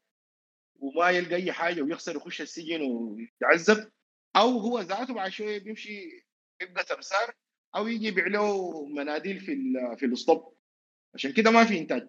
الناس يقول لك والله الدولار بينزل ينزل شنو يا أخوان؟ ينزل يا اخوان سبعة ثمانيه تسعة بغطوا. عدها تزعل منصرفات كل الفايض بدخل وين؟ قول بيفضل بيمشي لمين؟ وبرضه خسائر. والله مهازل. ده ده ده المنطقة الثانية شوف المنطقة الأول إنه يا أخي عامل ظروف صعبة. إنه ساكن في آخر الدنيا وسط المصنع قافل كونيا أنت كيف شغال بكونيا رغم الظروف الصعبة دي هو أنتج 20 حتة. 20 حتة دي عنده فيها اثنين والمنصرفات اديناها تسعة في باقي ربح في في في فساد إداري أو في اختلاس أو في ترهل إداري في الدولة كلها مش مش مش في المصنع. طيب لأنه المصنع حق الدولة. المنطقة الثالثة اللي اتقال هنا وأنا والله بفتكر إنه ممكن يجوا ناس اقتصاديين يتكلموا عن الموضوع ده بصورة كبيرة يعني يعني أنا برضو ما زول البروفيشنال في الحياة دي يعني. طيب المنطقة الثالثة قالت له شنو؟ قالت له يا مضغوط خفض ميزك حبتين ودي يا اخواننا دي نظرية اقتصادية أنا قريتها عن واحدة من شركات الطيران كان عندها خسائر كبيرة جدا جدا وعشان هم يزيدوا الأرباح بتاعتهم ويتنقصوا الخسائر بتاعتهم جابوا زول راجل كبير فهو قام عمل شنو؟ قام بس من الصحن بتاع الوجبه اللي بيتقدم شا... نقص حبة الزيتون يعني كان مثلا نقول في ثلاث حبات بتاع الزيتون قام هو نقص حبة الزيتون إذا الطيارة بيشيل لها 500 نفر فده 500 آه، حبة بتاع الزيتون اتشالت برا. وبدون ما الزول يلاحظ يعني أنا جبت لي صحن فيه زيتونه ولا ثلاثة زيتونات. الزيتون دي طبعا بتكون ما عارفه يا يا صدام أنا بشرح لك بعدين. كويس؟ فيه ثلاثة زيتونات ولا زيتونتين ما فرقت كثير ما تحس إنه كده فيها فرق كبيره الزيتونة دي دي ال 500 إذا هم بيعملوا لهم 100 رحله حتضرب دي في دي بتلقاها 5000 زيتونة بتلقاها رقم دي خفضت لهم الميزه نقصت لهم في الإكسبنسز بتاعتهم ومشت لهم أمورهم. وهو بيتكلم عن كده ما أنت ما لم تضبط الصرف الإداري والترهل الموجود من الدولة دي عندنا مجلسيات الاحترامات عش حالاتها. براها قالوا من مكتبة نسيه ساكن سرقت كم كده مليار. ما عارفين نحن دي المسكينة. ما عارفين نحن الباقيين عندهم كم القائد ولا اللي سرق ولا كده. كويس. فنحن الحقيقة مال الدولة بيمشي للناس اللي إحنا عيناهم أو جبناهم عشان هم يديروا لنا الشأن بتاعنا. قالت له بدنا يعملوا شنو؟ لازم تتخفض قالت له خفض ميزك حبتين كويس. نقص لك حاجة. قالت له تنكل قاعدة ثلاثة خطوط. طبعا ده اتهام لهم ذاته. يعني يا أخي أنت نقص ال- ال- الصرف بتاعك والبذخ بتاعك والتفاهة بتاعتك ذاته. قالت له يا خفف مرتك طوب مضغوط من التمساح بكباب الصين. شوف الزول ده ضرب الشغلة دي كيف. الزول ده هسه يقول لك المسؤول جاء مسك البيض غير عفشه وضرب ابوه مش اشتري عدة يا زول مرت الرأي. جدعت كويس؟ الوقت ده كباب الصين دي كانت دي كانت الطب. لأن الوقت ده كان الناس بيستعملوا كباب الطليس سبحانه الطليس وال والالومنيوم وال وال وال وال والحلال وال والقرع والطباقة. حاجات تعبانة يعني. هاي ما خلاص يعني هو بيوري إنه الناس أنتوا الصرف بتاعكم دقيق يعني أنت ده عنده بس حق اثنين انت شايل لك تسعة ولا الذين كويس؟ قالت له خفض القاعدة بتاعتك ثلاثة أنا ما عندي ما أقدر افسر يا اخوان كويس؟ قالت له خفف مرتك توب مضغوط من التمسح به كباب الصين يعني دي التوب بتاعها هي قاعد تمسح به تفوض به الكبابي. اسمح من أي حاجة موجودة عند أي زول من الناس ال- من ال- عند العمال دي لهم إنه يسرقوا. قالت له خفض عمرك يا ابن الفانية. وبنظراتك قالت له والله مهازل قالت له يا مضغوط خفض ميزك حبتين تلك القعده ثلاثة خطوط خفف مرتك توب مضغوط من التمسح بكباب الصين خفض عمرك يا ابن الفانية وبين نظراتك واجه ثانية ثانية عيون الشغالين ثانية وبس والله ما هذه قالت له يا أخي أضبط الصرف بتاعك نقص لك بس حبتين واحدة خفيفة. الثلاثة خطوط حقتك دي يا أخي. شطات ثلاثة شطات بتاعتك دي نقصها يعني أنت أنت شغال أنت عايش حياتك باهجة بقروش الشعب. كويس؟ ومرتك بتجدع لما عندها كمان. توب اللي بتفوض ولا حاجة كده. عم يقول لك كنايه عن يعني يوري إنه الوضع بتاع الناس زي قدر شنو؟ اللي هو ده بيتكلم عن عن الطبقية والرأسمالية. بيتكلم عن فائض القيمة. ويتكلم عن نظريات اقتصادية كبيرة جدا جدا في جملتها في ثلاثة في ثلاثة نقاط. في ناس فائض القيمه دائما اللي هو إنه العامل بينتج 20 حتة. كويس؟ ال- ال- ال- ال- اللي بينالوا منها كعامل كزول منتج بيتحسب لإنه يطلع ال final product ده قيمة بتاعت اثنين هي حسبتها كده. الطلع ال- ال- ال- المنصرفات ادتها تسعه ده بيقول 11 يبقى أي عامل كأنه هو بينتج تسعة بيسلمها للناس دي تسعة نظيفة صافية ما في أي حاجة. كويس؟ التوزيع ده توزيع غير عادل وغير منضبط. هي خدت هو هو شخصيا قصد كده قصد إنه يخد الكلام بأبسط طريقة ممكنة. واجمله في الثلاثة نقاط دي إنه يا أخي أنت إذا أنت عندك مؤسسة ما لم انت يكون عندك وضع مريح للناس الشغالين معاك. كويس؟ اللي هو دي النقطة الأولى. اللي هو نحن هسه بنتكلم عن إنه ال HR ده آه ال practice بتاعه متخلف جدا جدا والحاجة دي مشكلة عالمية يعني. والشركات اللي قدرت إنه هي في شركات بقت تعمل نسب من أرباحها لل... للناس الشغالين عندها. يعني الناس تتجاوز حكاية إنه الزول بس يدوم هي ويشتغل ويمشي كويس؟ ودي بيكون النجاح بتاعه أكبر. ليه؟ لأنه الزول بيحس ان المؤسسه حقته بيدي مجهوده كامل للمؤسسة بحيث إنه هو ما مفكر في حاجة ثانية نحن أي زول بيكون شغال في حتة بيكون راجل تاني يلقى له فرصة ثانية عشان يطلع يخلي الحته أو يقول لك يا أخي أنا ما شغال لهم قدر قروشهم. كويس؟ النقطة الثانية إنه ما في تناسب ما بين الإنتاج الحقيقي والزول العامل الفعل الحقيقي بتاع الإنتاج والزول اللي بيشيل الارباح اللي هو قدر المنصرفات وقدر زي إحنا العربية في اليابان فيها مواد خام ولساتك وحديد وطبلونات وكهرباء وشركات شغالة لساتك وشركات شغالة دوائر كهربية وشركات شغالة هناك كلها والمصنع بيخد ربحه. والدولة بتخد ربحها. العربية بقت بمليار. كويس؟ مليار دي شنو؟ شاملة أي حاجة. من المواد الخام للشركات لارباحهم لأي حاجة. عربية اترفعت الشحنة جات هنا ده الحكومة السودانية تشيل لها مليار دمارك قدر الحكومة اليابانية بناس وبشركات وباي حاجة. نفس ال نفس ال نفس المنطق ده. وزي ما قلت أنا ممكن يجوا ناس اقتصاديين أو وناس متبحرين في الاقتصاد الاشتراكي مثلا. يجي يتكلموا عن الحاجة دي. أنا أخذتها بال... ب... ب... ب... بهذه البساطة الطرح بها. طيب قالت له تقول حاجة آه، جوزيف بيقول لك إنه كانوا شغالين في مصنع طلعوا 10 دولار في اليوم. كانوا بتاع في اليوم مرتبنا الاسبوعي ما نقدر نشتري له بس ما هو ده بس هو عشان كده هو بيتكلم كده. بيتكلم يا إخواني إنه اختياركم للمعسكر الرأسمالي لا الرأسمالية بتزيد الغني غنى بتزيد الفقير فقر كويس؟ ما في الاهتمام حتى لو في اهتمام بيكون اهتمام مصطنع. لأنه ال- ال- ال- ال- الشركات دايرة تجذب بس من الأرباح بتاعتها. على حساب منو؟ على حساب العامل بتاعها. أنت عظم ال- ال- الربح بتاعك من حقك. لكن المفروض ال- الزول الشغال معاك ده تديه حاجة ال- ال- اللي بتكفيه ولا ولا بتكون عادلة يعني. تتناسب مع المجهود بتاعه. فهو داير يتكلم عن إنه ليه هم اختاروا المعسكر الاشتراكي؟ وليه هم واقفين مع العمال؟ وليه هم واقفين ضد الرأسمالية؟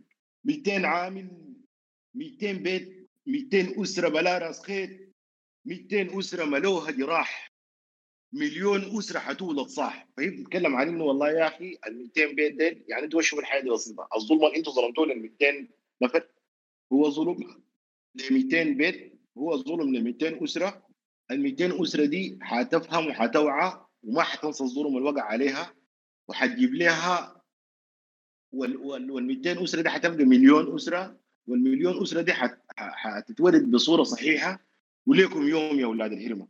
حتصير الجيل الجيل ال- الجيل أيوه ما هو الثورة بتبدأ بكده ما هو الظلم هو اللي بيولد الثورة ذاته. كويس؟ الجيل اللي قلع عن الإنغاز ده ده ما الجيل اللي اتولد في الإنغاز ذاته.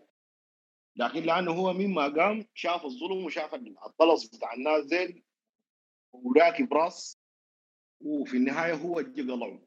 مرة قلت لك زي استفسار يا جماعة. أيوه الوعي لا بيكبر يا إخواننا. الوعي بيكبر. الظلام مهما كان قوي مهما كان كثيف قش الكبريت بتولعه.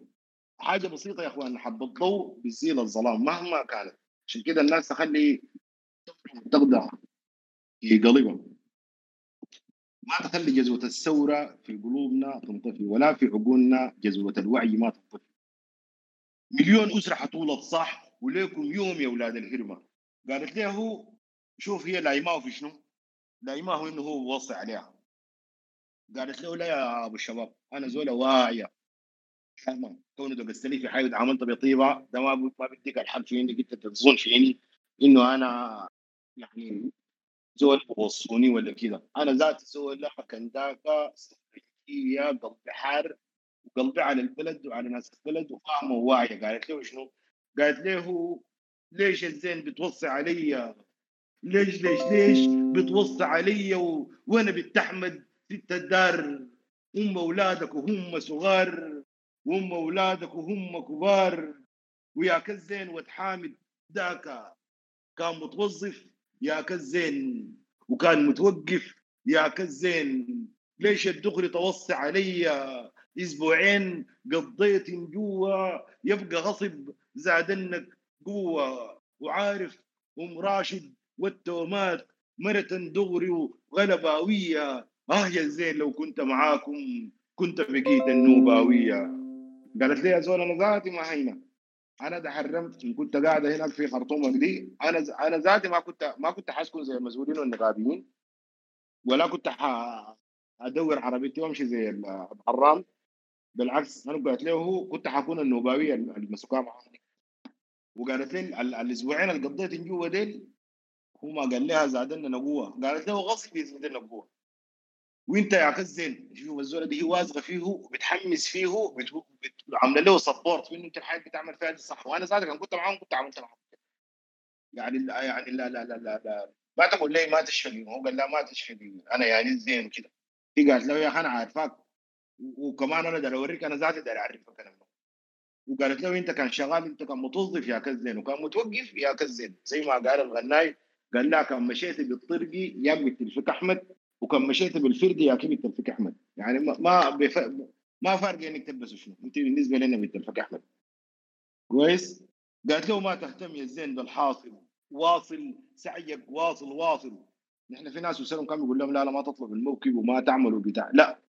دي قالت له آه واصل في حاجاتك. أنا من 2018 من الثورة دي بدت كان بتصرف علي زوجتي نسرين وشيك وبحياها من هنا. ما حصل يوم قالت لي الليلة ما تطلع ولا حاجة وكتبت وصيه تعديل بتاعت موت وخديتها في البيت. ما قالت لي والله نحن نعمل شنو بعد تاك ولا نسوي. ولما قاعدين في الغياده كانت هي بتديني مصاريفي. كويس؟ هي أنا بفتكرها ثورنجيه أكثر مني لأنه هي ال support اللي عملته عشان كده قامت قالت له دي قالت له ما تهتم يا الزين بالحاصل واصل سعيك واصل واصل واصل سيرك. ليه؟ قالت له لو ما كنت الزين ود حامد كان حيكونك واحد غيرك. دي واحدة من أبلغ ال- ال- الحاجات ال- اللي قالها يعني أنت دورك ده البيتم ده لو ما أنت عملته حيكون في زول تاني يعمل الحاجة. وده أنا بفتكره قمة ال support وقمه الثورة. ودي كان دافع. ومن هنا ده أنا بحيي ست الدار بنت أحمد جابر. قالت له ما تهتم يا زين بالحاصل واصل سعيك واصل واصل واصل سيرك. لو ما كنت الزين ود حامد كان حيكونك واحد غيرك. قالت له في فضفالك يا إنسان نسمه تقول لك بالإمكان أحسن أبدع وأحسن مما كان. شوف المرة دي شوف بتدي فيه في حاجات دروس حكم عبر. في فضفالك يا إنسان نسمه تقول لك في الامكان يعني أنت قاعد في نسمه بتاعت الحرية في نسمه بتاعت الأمل في نسمه بتاعت الخير. بتقول شنو؟ بتقول لك إنه دائما في الإمكان أحسن وأبدع مما كان. يعني هسه نحن وضعنا ده ما- في احسن يا اخواننا ممكن نطلع من الحفرة اللي إحنا واقعين فيها دي. وقالت له ما تلاوز. قالت له يا تمطرت نسوت شو؟ فرقوا قيم الأمريكان. الأمريكان دي ذاتهم فرقوا الناس الكورونا دي تعبتهم جننت الجن جنت العالم كله. نهاية قوة محدودة. نحن بس مشكلتنا الكبيرة من وجهة نظري أنا إنه نحن عندنا lack of confidence. عندنا ال- النقص في الثقة في النفس. ما واثقين في نفسنا هنا. نفتكر إنه نحن شعب فاشل نحصل فاشلين. مشكلتنا بس إنه نحن بنخلي الفاشلين يسوقونا بالخلع. بس دي مشكلتنا. قالت له يا مطرت سوت شو؟ المطرة دي. قالت له الامريكان بيقدروا يوقفوها ما بوقفوها قالت له يا مطرت سوت شو؟ فرقوا قيم الأمريكان. ويا رصاص ما عقبوا خلاص. والكتل داسم وداس الناس بيقتلوا فينا من ال- السن بالمنشيه على. على الباند على القياده على أي حتة دارفور دي في مليون حتة انكسر على السودان. يا رصاص ما عقبوا خلاص. أي رصاص يا إخواننا بيعقبوا خلاص.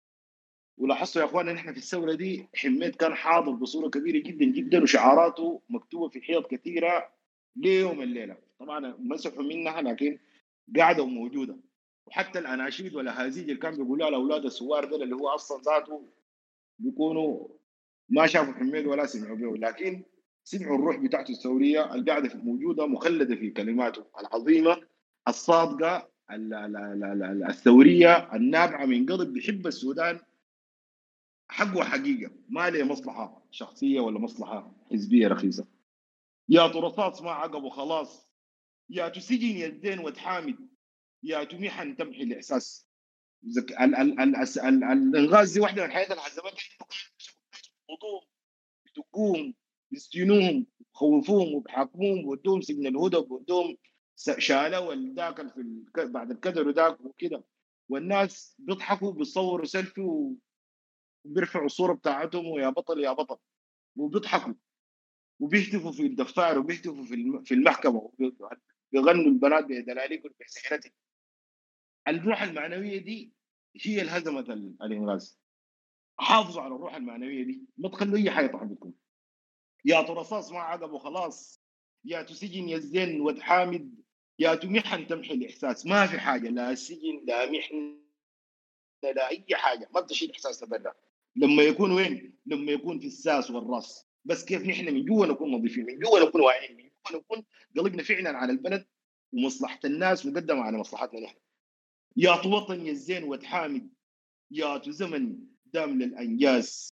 يا زمن يا الزين وتحامد ما في يا اخواننا الناس الانجاز سيد الناس الحايمين دول كلهم برهان على حميتي على هبوط نايم على أي زول بيهتم بمصلحته ومصلحه ناس وفوق مصلحة الوطن وبيعنا بالرخيص ما بدوم يا أخواننا وما بتدوم له طال الزمن ولا قصر الثورة دي بتنجح والسودان ده بيصلح وبي- وبيظبط وبيمشي عديل. I believe so رجعت له لأخبار ثانية برضه فيها آه تو- تورية سياسية كده. قامت قالت له هو داير يضرب الموضوع بتاع الجيش. قالت له طه ترابلة فاتوا الجيش طه ده زول قاعد معاه في الحله عنده زراعة. شغالين معاه أولاد مزارعين. المزارعين ده نحن بنسميهم الترابلة. كويس؟ طيب الترابلة قاموا عملوا شنو؟ خلوا الزراعه بتاعتهم مشوا وين؟ مشوا الجيش. كويس؟ قال طه ترابلة فاتوا الجيش غزه بكاد اثنين رطانة. ودي نحن واحدة من المشاكل الكبيرة الموجودة عندنا. يا إخواننا حميد في في سطر واحد بيقول بيطرح قضيه كبيرة جدا. ها؟ الت- التربال التربال هو المزارع. الزول اللي بيزرع عديل بيده بيزرع بالفاس بكده بكده ده بسموه تربال. كويس؟ طه ده الناس اللي بيزرعوا له قاموا مشوا الجيش خلوا الزراعة يعني جدعوا طوريتهم خلوا الإنتاج ومشوا للجيش.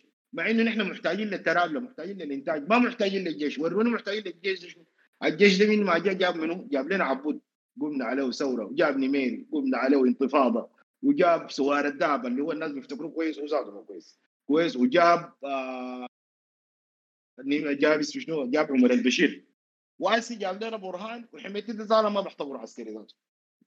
كويس؟ لا ده ده ده, ده, ده زول زول قاتل ونهار سفاك دماء ساي والدنيا جابته. لكن في النهاية كلهم بيمشوا عمل شنو الجيش؟ ونديك حلايب شايليننا والفشقة شايليننا والدنيا مجلطه الجيش ما عمل حاجة طول وجوده من من, تأسيسه غير إنه هو قتل مواطني السودان. ما أصلا ما دفع عن السودان في أي حاجة. قتل الناس في النيل الأزرق قتل الناس في جبال النوبة قتل الناس في جبال في, في جنوب السودان وقتل الناس في دارفور وقتل الناس حتى في شمال السودان في السودان وفي المناصير وفي الخرطوم وفي غيره وفي غيره. الجيش السوداني والجيش عموما فكرة خاطئة يا إخواننا في كل العالم. هو صنيعه من صنايع الرأس مال عشان يبيعوا اسلحه يدوك احساس انه في خوف وأنت محاصر ومهاجم وبتاع يشتري لك سلاح. ليه؟ لأنه القتل ده تجاره مربحة جدا. والقتل وال وال والجيش والحياة زي دي ما في زول يقولوا عندهم شركات وحاجات وشايلين لهم كم 80% من ال من ال من ال من ال- الميزانية حقت الدولة. كانت أولى إنها تمشي للصحة وللتعليم وللانتاج وللزراعة. ما كنا بنكون محتاجين. زي ما قال هناك قال نحن نقطة ذاته ما دارينها. الشرطة مهمة. انه تكون موجودة عشان تنظم ال- ال- ال- ال- التقاطعات الحياة الموجودة بين الأفراد والمشاكل اللي بتحصل بيناتهم. لكن جيش ما عنده معنى. فقال له قال له طه ترابلة فات الجيش. يتكلم عن تغيير اجتماعي اقتصادي حسن انه والله يا أخي جدعوا حقته ومشوا الجيش. طيب. قال غزة بكاره اثنين رطانه اللي هو قام يستعانوا بناس رطانه رطانه ده معناته ضامن المنطقة. ناس من قبيلة ثانية. ناس فلاته ناس خوسه المهم ناس بيرطنوا جنوبيين من اي قبيلة من قبائل الجنوب. المهم جابوا ناس رطانه عشان يعملوا. وهسه نحن هنا ده نفتكر إنه الزراعة طه ترابلته فاتوا الجيش. غزه بكاره اثنين رطانه ال- المزارعين اللي كانوا شغالين؟ خلوا الزراعة ومشوا الجيش. ال- الجبهه دي لهم ناس رطانه زي ما قلت أنا زي ما قلت أنا نحن عندنا مشكلة بنفتكر إنه نحن برانا بنقدر نزرع. نجيب ناس يزرعوا لنا نجيب تركيا تزرع نجيب أمريكا تزرع نجيب المصريين يزرعوا لنا نجيب إسرائيل تزرع علينا نحن ذاتنا قادرين إنه نحن نزرع. طيب هذا بنقلق. قال شنو؟ قال صاقع كله من إسماعيل يعني بيردد وكرر إنه ده كله من إسماعيل. إسماعيل عمل شنو؟ إسماعيل قال هو الفسل له هنا شغلانة يعني قال لهم شغلتكم دي شغلة ما نافع مش في زول كده ده ما في زول كده مضر. يجي من الصباح يقول لهم أنتوا تسووا تزرعوا بالطوريه أي والله شغله دي شغله ميته تطلعوا بيكم. اي تسووا شنو؟ يا اخواننا امشوا الجيش والله تكونوا قاعدين في الظل مرتاحين. هسه الجيش قاعد مش معاكم مرتاحين في الظل تاخذوا ماهياتكم وتاخذوا تموينكم وتاخذوا حاجاتكم. ويكون عندكم بطاقة في جيبكم وسلاح وأموركم ظابطة. فقال قال بيسألوا لو آه، ده ده تلميذ لاسماعيل اسلم ما قلت لك هو أنا ما جميل قلت لك ده هو بدأ يخوض في كبسولات سياسية وبيطرح في مشاكل. واحدة من المشاكل بتاعت إنه ال- الشغل بتاع الترابله ده بقى ما جايب حقه يعني أسي أنت لو ماشي تزرع حتخسر. في الناحية دي تخليها زمان الخساره هاي في واردة. مش السن- هسه ناس القضارف يقول لك السمسم يقول لك ابتقات الهدم الزرع الهدم والخليل ندم لانها هي زراعة مطرية. ممكن تضرب معاك تمشي وممكن تقوم بيك فوق السماء وممكن تقع بيك الواطة. لكن المشكلة ما في كده. المشكلة إنه عموما ما في سياسات الدولة مرسومه عشان تشجع الناس على الانتاج وعلى الزراعه الزول بيقوم بيختار ال- ال- الحلول البديلة السهلة. يبدأ يفكر في مصلحته هو. اللي بيجي يزرع؟ اللي بيجي يبيع له مناديل في الاسطب أو يخلي الشغلاني يمشي الجيش ولا يمشي الشرطة. فهو طارح الموضوع ده. كويس؟ فده هو بيطرح في المواضيع الموجودة. عن طريق ال- الرسائل الموجودة بيناتهم عن طريق الأخبار اللي هو بيحكي فيها. فهو قلت لك بسطر واحد طرح موضوع كبير إنه والله يا أخي طه ترابلته فاتوا الجيش غزه بكان اثنين ربطانة اللي هو ال ال ال ال الاحتمال ده نحن عن الناس الجايين من برا. قال بنقنق صالح كله من إسماعيل. إسماعيل ده زي ما قلت ممكن يكون إسماعيل الأزهري وممكن يكون أي صوت بتاع بيتكلم انه هو بينقنق عشان يفسر الشغلانه بتاعت الزراعة دي يقول إنه والله الزراعة دي ما نافع في كده كثيرة وما حتجيب لنا حاجة وكده. والجيش الشعب هسه الناس اللي شغالين في الجيش ولا في في في, في, مع حمايتي ديل كان ال- ال- المخاوفين انهم بيقتلوا فينا هنا ولا بيقتلوا في الناس في اليمن ولا في الجهة دي. ما كلهم ده العجله بتاعت إنتاج معطلة. لكن في النهاية هو بيتعامل معاهم زي الخرفان. الناس يمشي يبيعهم يمشي يقتلوا الناس عشان هو قصاد الراس يشيل له يشيل له قروش يستفيد منه هو شخصيا وحتى ولا خش للدولة ذاتها. قالوا صابع كله من إسماعيل كل فسل هنا الشغلانة. يعني قال لهم شغلتكم بتاعت الزراعة دي ما فيها فايدة. وبيتكلم عن إنه إسماعيل ذاته هو زول ما فاهم وما واعي. وفاشل. ليه؟ قال وقال له يا إسماعيل ما كان الجيش شقة بسمعك بالجبخانه يعني أنت ذاتك يا إسماعيل إسماعيل ده شكله في الجيش. وهو قال لهم يا أخي خلوا الزراعة تعال احكم معي الجيش.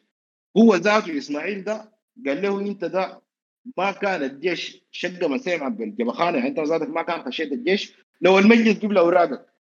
يعني هو بيتكلم عن إنه إسماعيل ذاته أصلا فاشل. المجلس ما جيب له أوراقه. أو في الثانوي لقيت لك خانة وفي الثانوي ما لقى له خانة.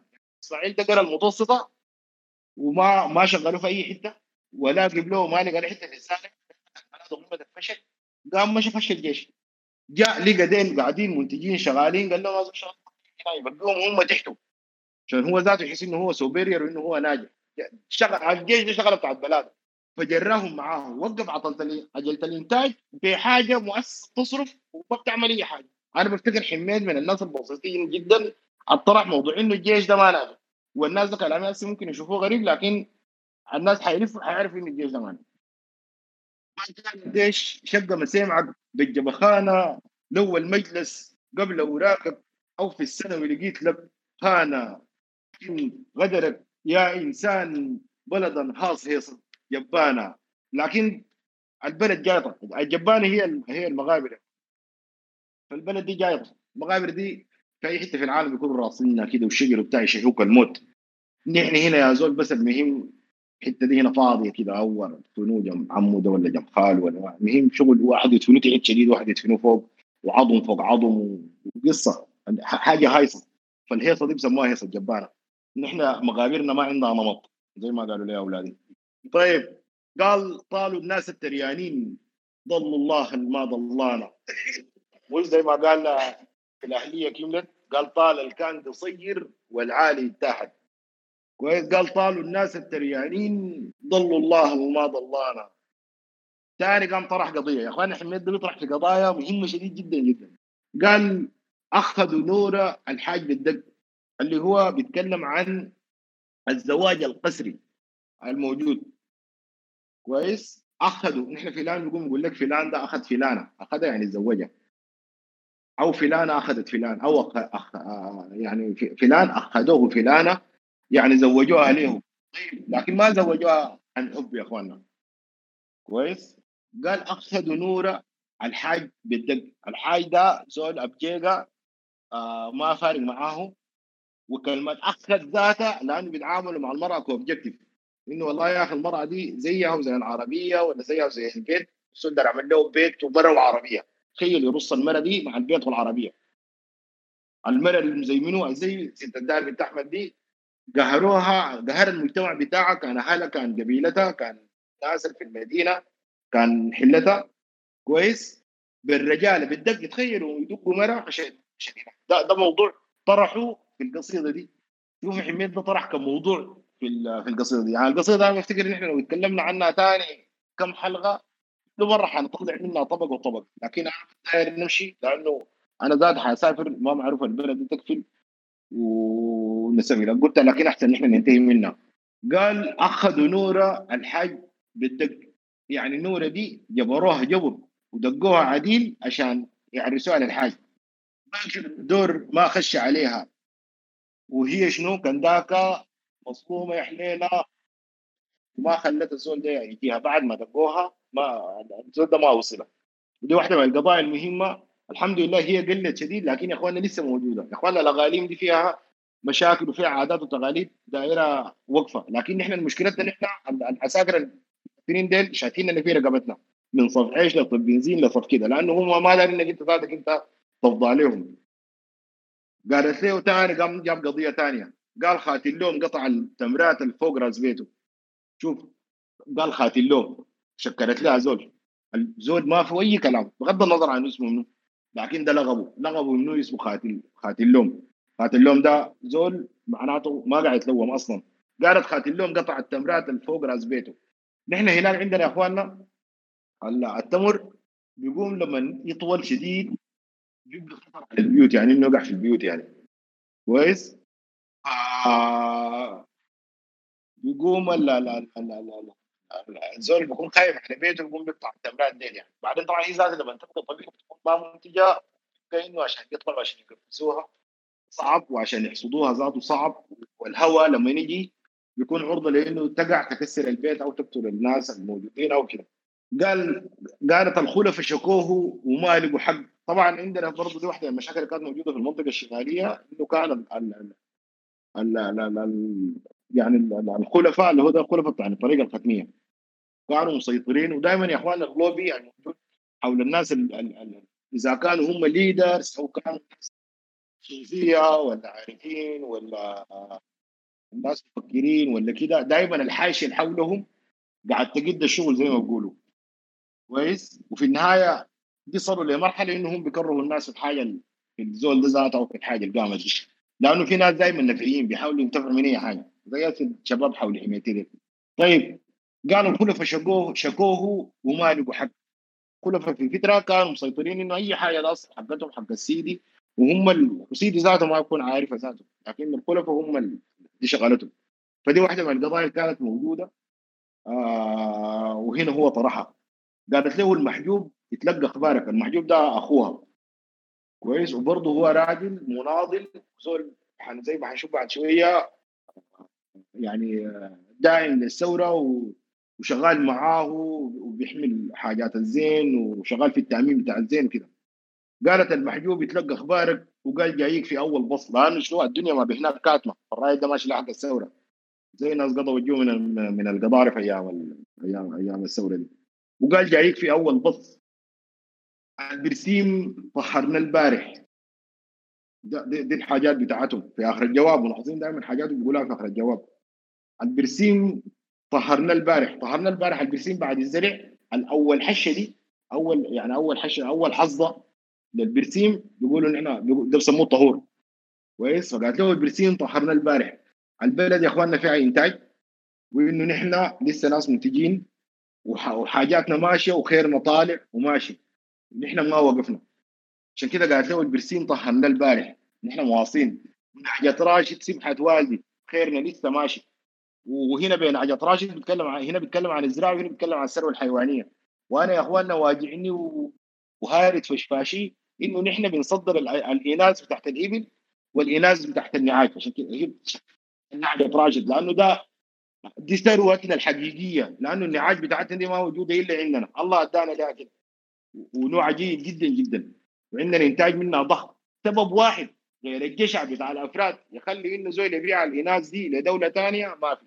هسه أمشي السوق يخليه اناث شيل لك الخشب عنده مقاسات معينة تطلع بها البن ده لو كتلوك ما بتطلع إلا عن طريق استيراد رسمي يخش للدولة.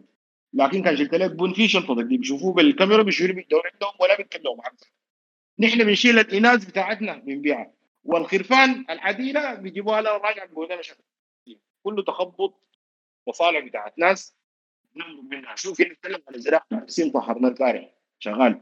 ويتكلم عن الثروة الحيوانية إن حاجة راشد سمحت والدي قالت له الحيضان سقناه اللوبي. لما يقولوا سقناه معناته زرعناه يعني هم بيقول لك إنه ما بيقولوا الساقية. من كلمة الساقية بيقول لك والله الموية سايقة. سايقة يعني شغالين إحنا بنزقي. والتعبير ذاته بيستعملوه للزراعة. لما يقول لك والله يا حنا ال- ال- ال- الواطة دي سكتها برسيم معناته زرعتها برسيم. أو سكتها لوبي يعني زرعتها بال- بالنبات بتاع اللوبيا أو اللوبا. كويس؟ في ناس بيقولوا عليه اللوبي العفن لأنه ريحته كده هنا زي البليله طيب قالت له الحيضان سقناه اللوبي. والتومات طيبات ونصاح راشد طيب وأنا طيبين. شوف المرة دي حامدة وشاكره وامورنا قالت له ظابطة والولاد ظابطين والنعجة والدة والحيضان نحن سقناها زرعناها لوبي وال وال والبرسيم آه، بدينا نحصد فيه كمان. كل الناس زلمه طيبين. ينشدوا منك في الأفراح وفي الأتراح. الزين الزين. ده بيوري إنه الزين ده لما كان قاعد في البلد زول حارة. بيجيب في الأفراح وبيجيب في الأتراح. وحميد عنده من الحاجات المهمة. عشان كده هناك بيقول إيه الدنيا غير لما الناس في خير أو ساعه حزن بالنسبة له هو انه الدنيا دي حاجتين انه الناس يتلموا في الخير أو يتلموا في الحزن. فعشان كده الزين ده هو ذاته بيشبه حميد يا اخوانا في با... في رايانا قالت له ما تشغل بالك. بس يا زين كان درت مشيرتي. If you asked me كويس؟ And if I may say كويس؟ اصله قتالك يا هو قتالك. يعني أنت هذا شغلتك دي شغلتك. كويس؟ تجي مندلي الواطة ترى هو جاي جاي بندبر حالك. قال له يا أخي انت أصلا شغلتك دي شغلتك كويس؟ أنا كان داير رأيي. يعني شوف شوف شوف ال- ال- ال- ال- الذوق وال- وال- وال- والحكمة وال- والفهم الموجود عند ال- ال- الراكزه دي. قالت له يا أخي أنا لو درت رأيي يا أخي تعال مندلي تعال راي يعني مندله طبعا هناك قلناها في مندله مندله مندله حلتنا حلتنا ما دله كويس قلنا مندلي يعني أنزل. كويس؟ هم طبعا لأنه عندهم منه الحاجة دي انتهت. وهو قاعد الخرطوم الخرطوم بالنسبة لهم في الصعيد عشان كده بيقولوا مندلي البلد البلد. كويس؟ أو بيقولوا اندلة تعال. قالت له تجي مندلي الواطة تراها قدر الفدا وبيجاي بيجاي بندبر حالك. ليه؟ قالت لهم الحكومة ضاقت دمك عين محل قبلت قبالك.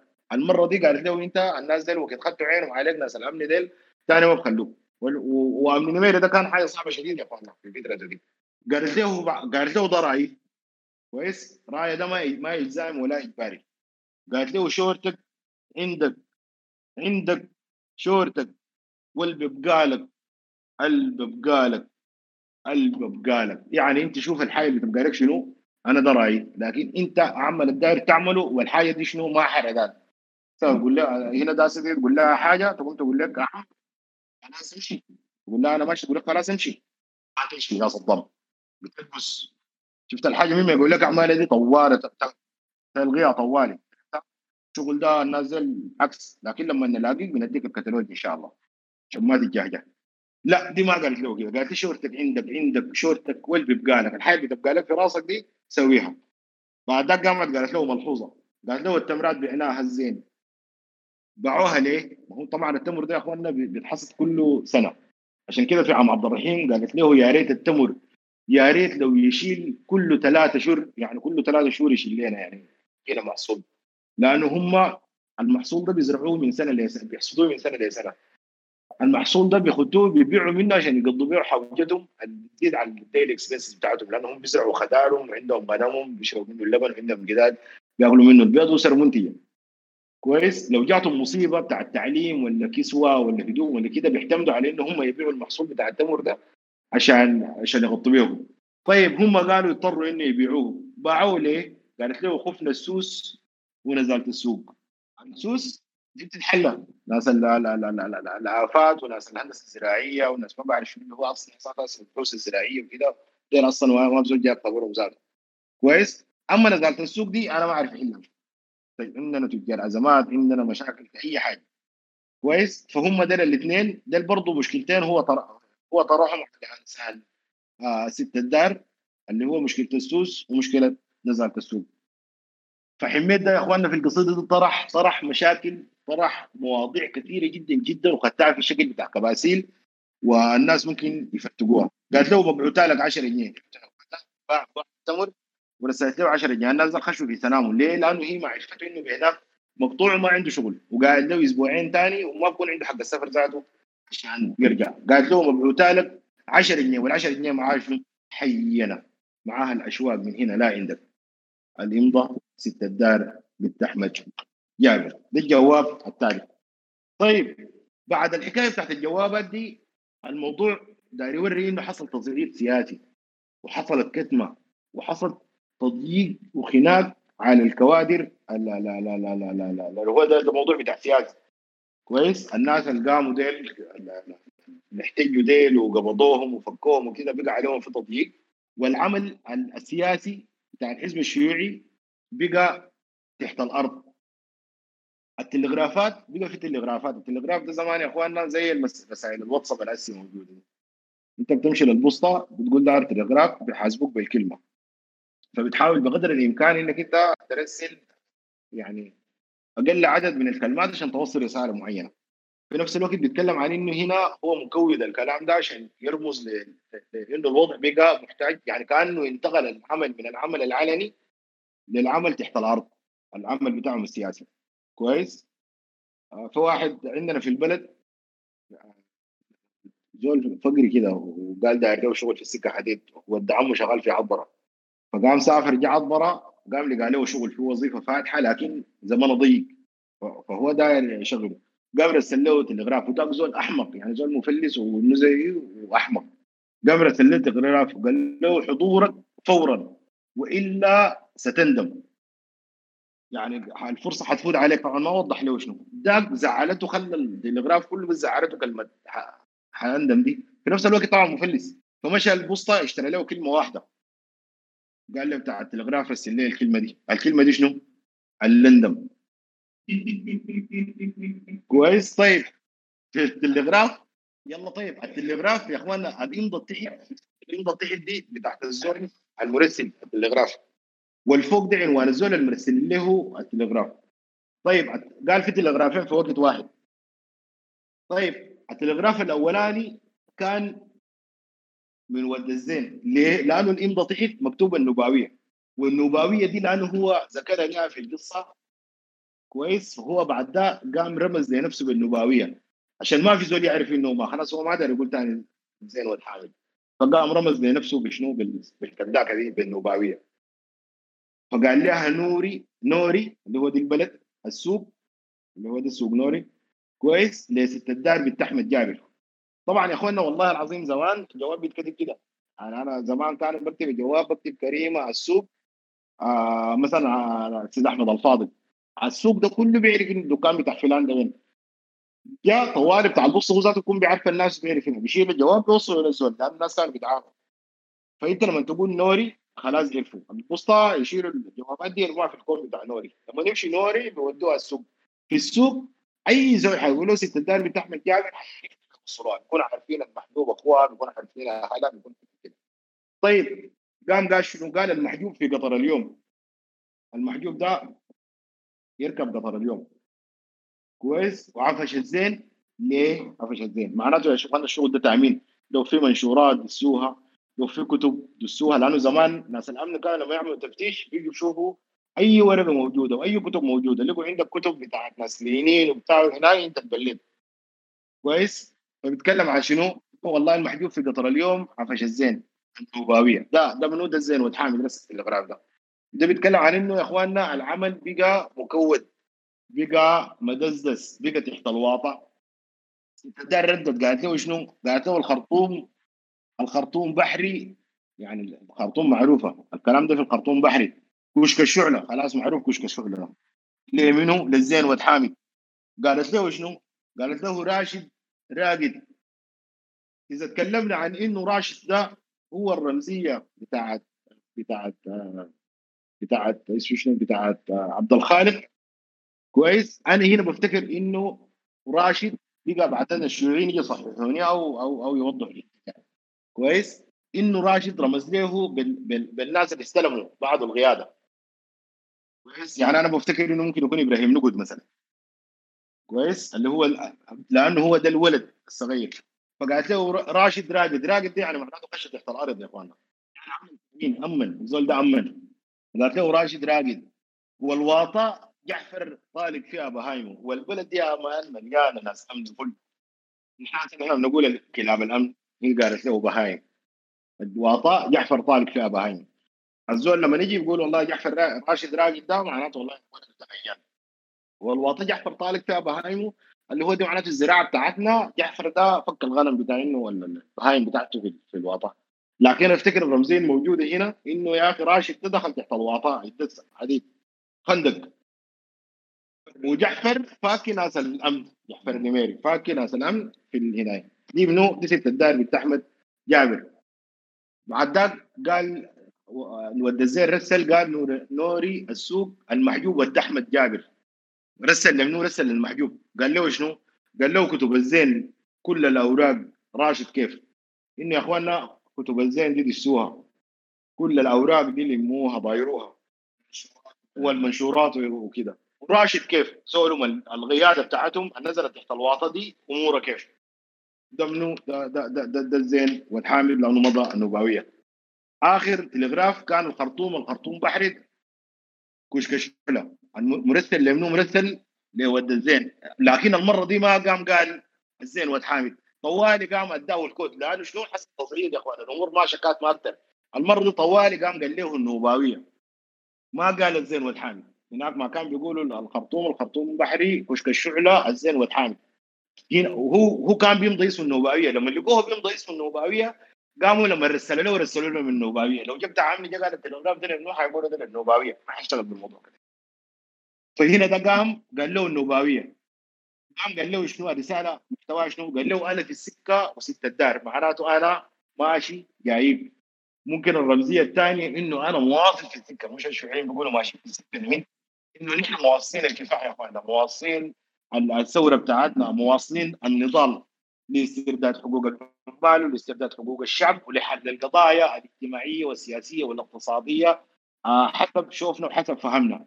الامضاء لاحظ منو؟ هناك كان المسجلات كانت بين بين آه، بين ست الدار وبين الزين والحامد.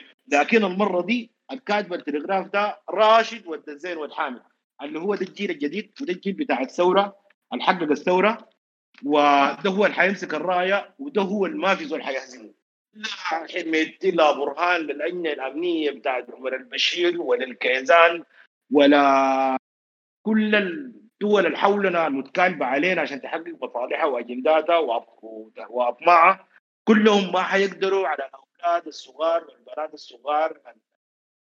شفتوا لابسين لهم جينز وفلفل شعر وشايلين شنطة في ظهره ده ديل هم امنا وديل أنا براهن عليهم. هم حينجحوا في كل الحاجات اللي إحنا آه فشلنا فيها.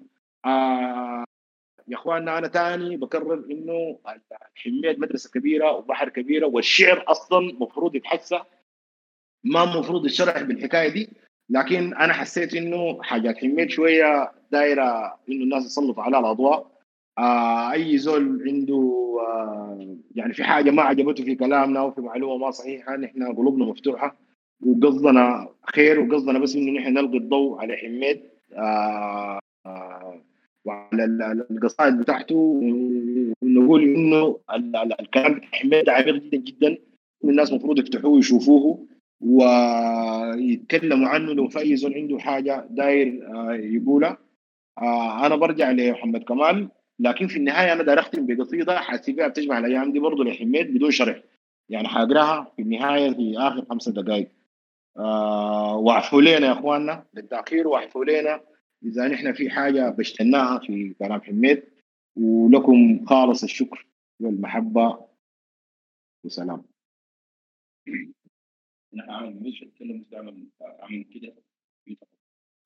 آه شكرا لك يا شهاب كثير و- وحقيقة أمتعت وأبدعت كالعادة بس ده نرجع لحتة ورا شوية في في القصيدة اللي هي الحتة بتاعت النوباوية. كنا 11 ونوباوية ال- ال- في رمزية تانية لموضوع النوباوية ده موضوع ال- ال- السخرية اللي كانت بتمارس في ال في ال في ال في ال في, ال في, في المصانع ممكن تورينا عن ال- الموزي ده اي والله دي دي آه، دي دي الحقيقة كنا اتكلمنا فيها مع ناس صدام وناس قضوه والشباب ديل انه ال ال ال ال ال ال في جنسيات قبائل كانت في السودان ده بتتعامل معنا زي ما قلت لكم الرق ذاته كان موجود في السودان لحد قريب ونحن مع مجتمعنا ده يا إخواننا فيه مشاكل كثيرة جدا وفيه عاهات كثيرة. لو ما بقينا نحن صادقين مع نفسنا وحطينا الكرة في الواطه وقعدنا على حل مشاكلنا دي ما بنمشي لقدام وهنداس ناس رواندا ديل بعد كتلوا بعض وكده المهم خدوا الكرة واعطوه واصل طيب واحدة كان من المشاكل عندنا إنه النوبه ديل آه كان بيجي يشغلوهم في المصانع وفي المزارع مقابل ببطنهم زي ما بقولوا بيقول لك فلان شغال ببطنه يعني بس مقابل إنه هو ياكل ويشرب بيشتغل ما بيدوه حق ذاته أصلا. نحن أصلا ده ما هو هنا في حتة حميد دي وصل المرحله بتاعت إنه يلحقوا منها قيمه اثنين. لكن النوباوية دي اللي هو هو رمز للمرأة لأنها هي مستضعفة وظلو مظلومه حقوقها مهضومة ومن الأقليات. والأقليات اللي هو ال- ال- ال- النوبة وده الرمز بهم في كل القبائل كانوا بيستغلوها. كان جلاب أنا ما أقدر أقول كان راسماليه مزارع عندي حاجة هي قاعد موجودة ولازم تتعالج يعني. لا لا لا عشان كده هو جاب الرمزية دي. وداير يتكلم عن إنه والله يا أخي أنت تحس النوبانيه دي مشت لحد ما وصلت ناس الحلو وناس كده اللي هو مسكوا المنطقة إنه عندهم قبلية وكده. الحاجة دي بدأت من نوباوية واحدة. ومشت وتطورت إنه يا أخواننا في اقليات آه، مظلومة حقوقها مخدومة وحميت كان بينتبه لهم وجابهم وخدتهم. ورمز لهم في القصيدة بتاعتي.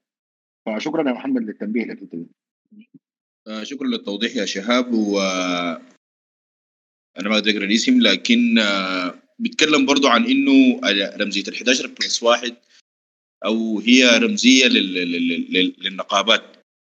النقابة النقابة كانت بتتكون من 11 رجل وامرأة.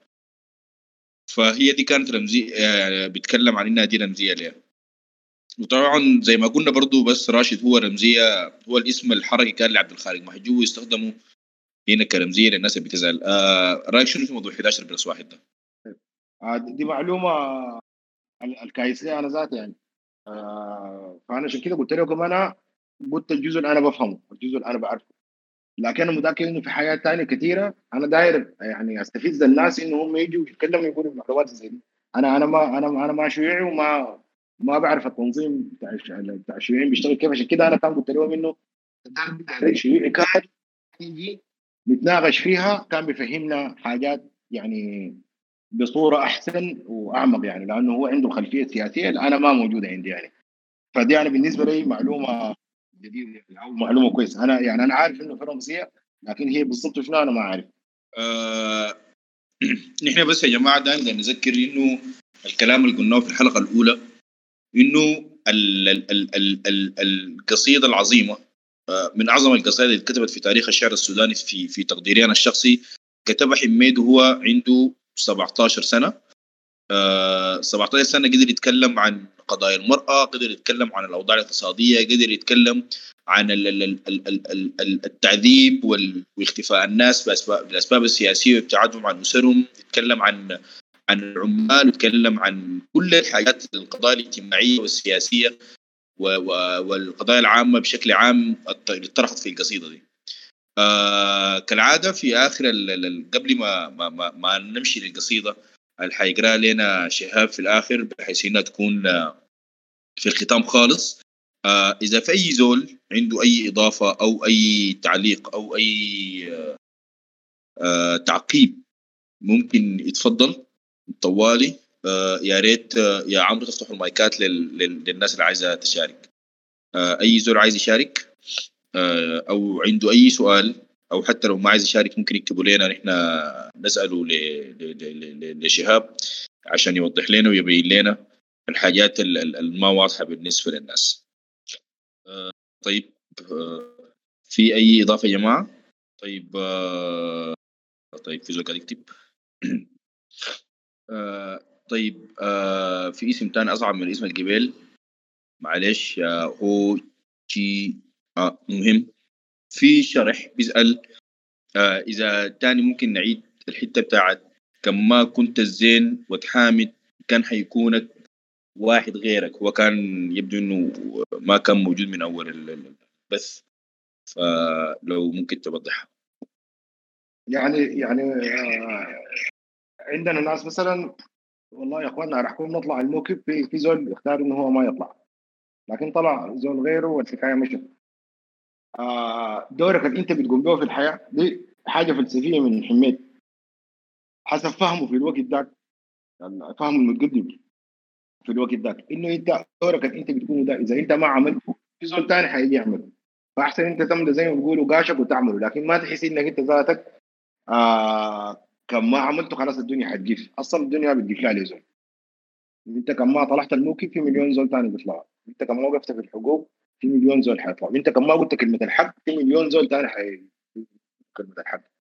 فأنت ده قالت له الزين وتحامد ده. أنت ده لو ما بقيت أنت الزين وتحامد في زول تاني كا- هو حيملى زين حامد حيملى ال- الكاركتر دي. زي زي لو في زول دور في المسرحية فيه شخصية اسمها زين حامد لو ما انت مشيت مثلت الدور ده حيجي زول تاني يمثل الدور ده. وهو بيتكلم عن إنك أنت في الحياة دورك أنت قعدت فيه بمعطياتك وبامتيازاتك وبحاجاتك. إذا أنت ما عملت دورك على أكمل وجه في زول تاني حيقوم بالدور بتاعك ده على أكمل وجه. بيتكلم عن إنه أي زول المفروض يقوم بدوره في الحياة يقوم بدوره في اتجاه الوطن اتجاه المواطنين اتجاه المجتمعات الموجودة حوله من مجتمعه الصغير وأسرته لحد جيرانه وأهله ومدينته لحد بلده لحد الإنسانية كلها يعني. في فهمي أنا طبعا الكلام. آه، أفتكر ده ده ده ده شرح آه، وافي كويس. نحن في في الختام آه، حنقول إنه شكرا لكم كثير إنكم استحملتونا وسمعتونا في ال- ال- ال- ال- حوالي الثمانية أو تسع حلقات اللي فاتت. أنا ما عارف كم والله. ونتمنى إنه إحنا حقيقة أضفنا. ومجهود ال- ال- اللي اتبذل كان مجهود يدي ولو شعره ولو حاجة صغيرة جدا من اللي حاول يوصله أو حاول يقول أو يقولوا حميد يعني. آه نحن حنقيف آه الفترة الجاية من قصة حميد بكل أسف آه لظروف برضو كثيرة وحنعاود لكن لكن ما حنخد تاريخ محدد لما شهاب عنده كثير من التفاصيل وكثير من الحياة برضو في حياته الشخصية داير يرتبه و و و و, و...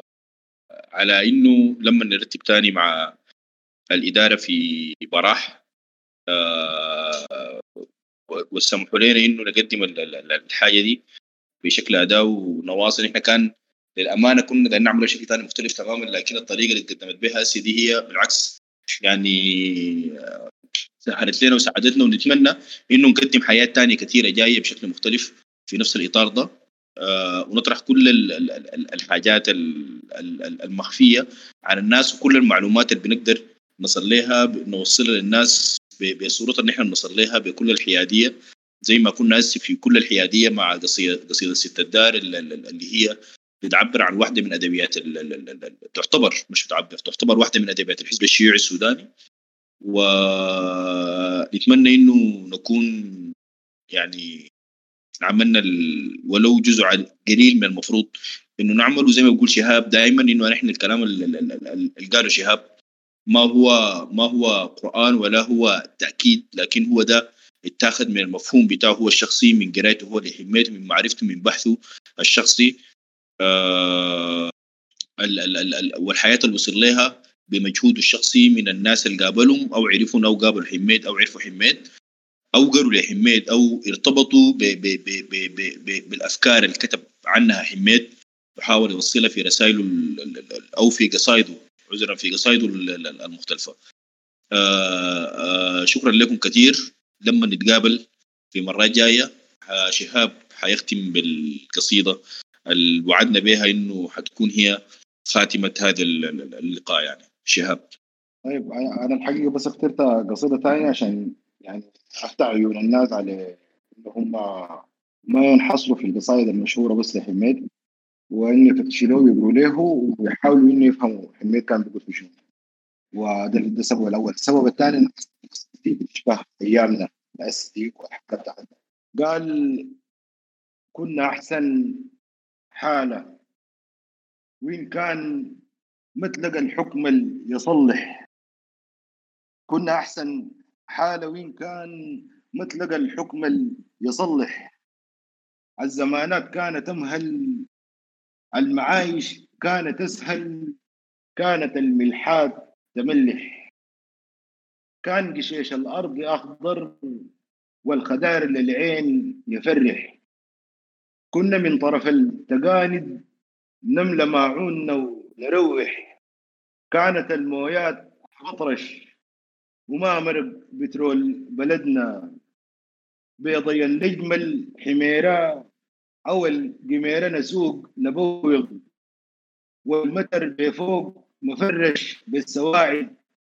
شد نفسنا وخدت واحد وفينا قلت الله يساعد كان تصدق واليتيم للتاني يلحق.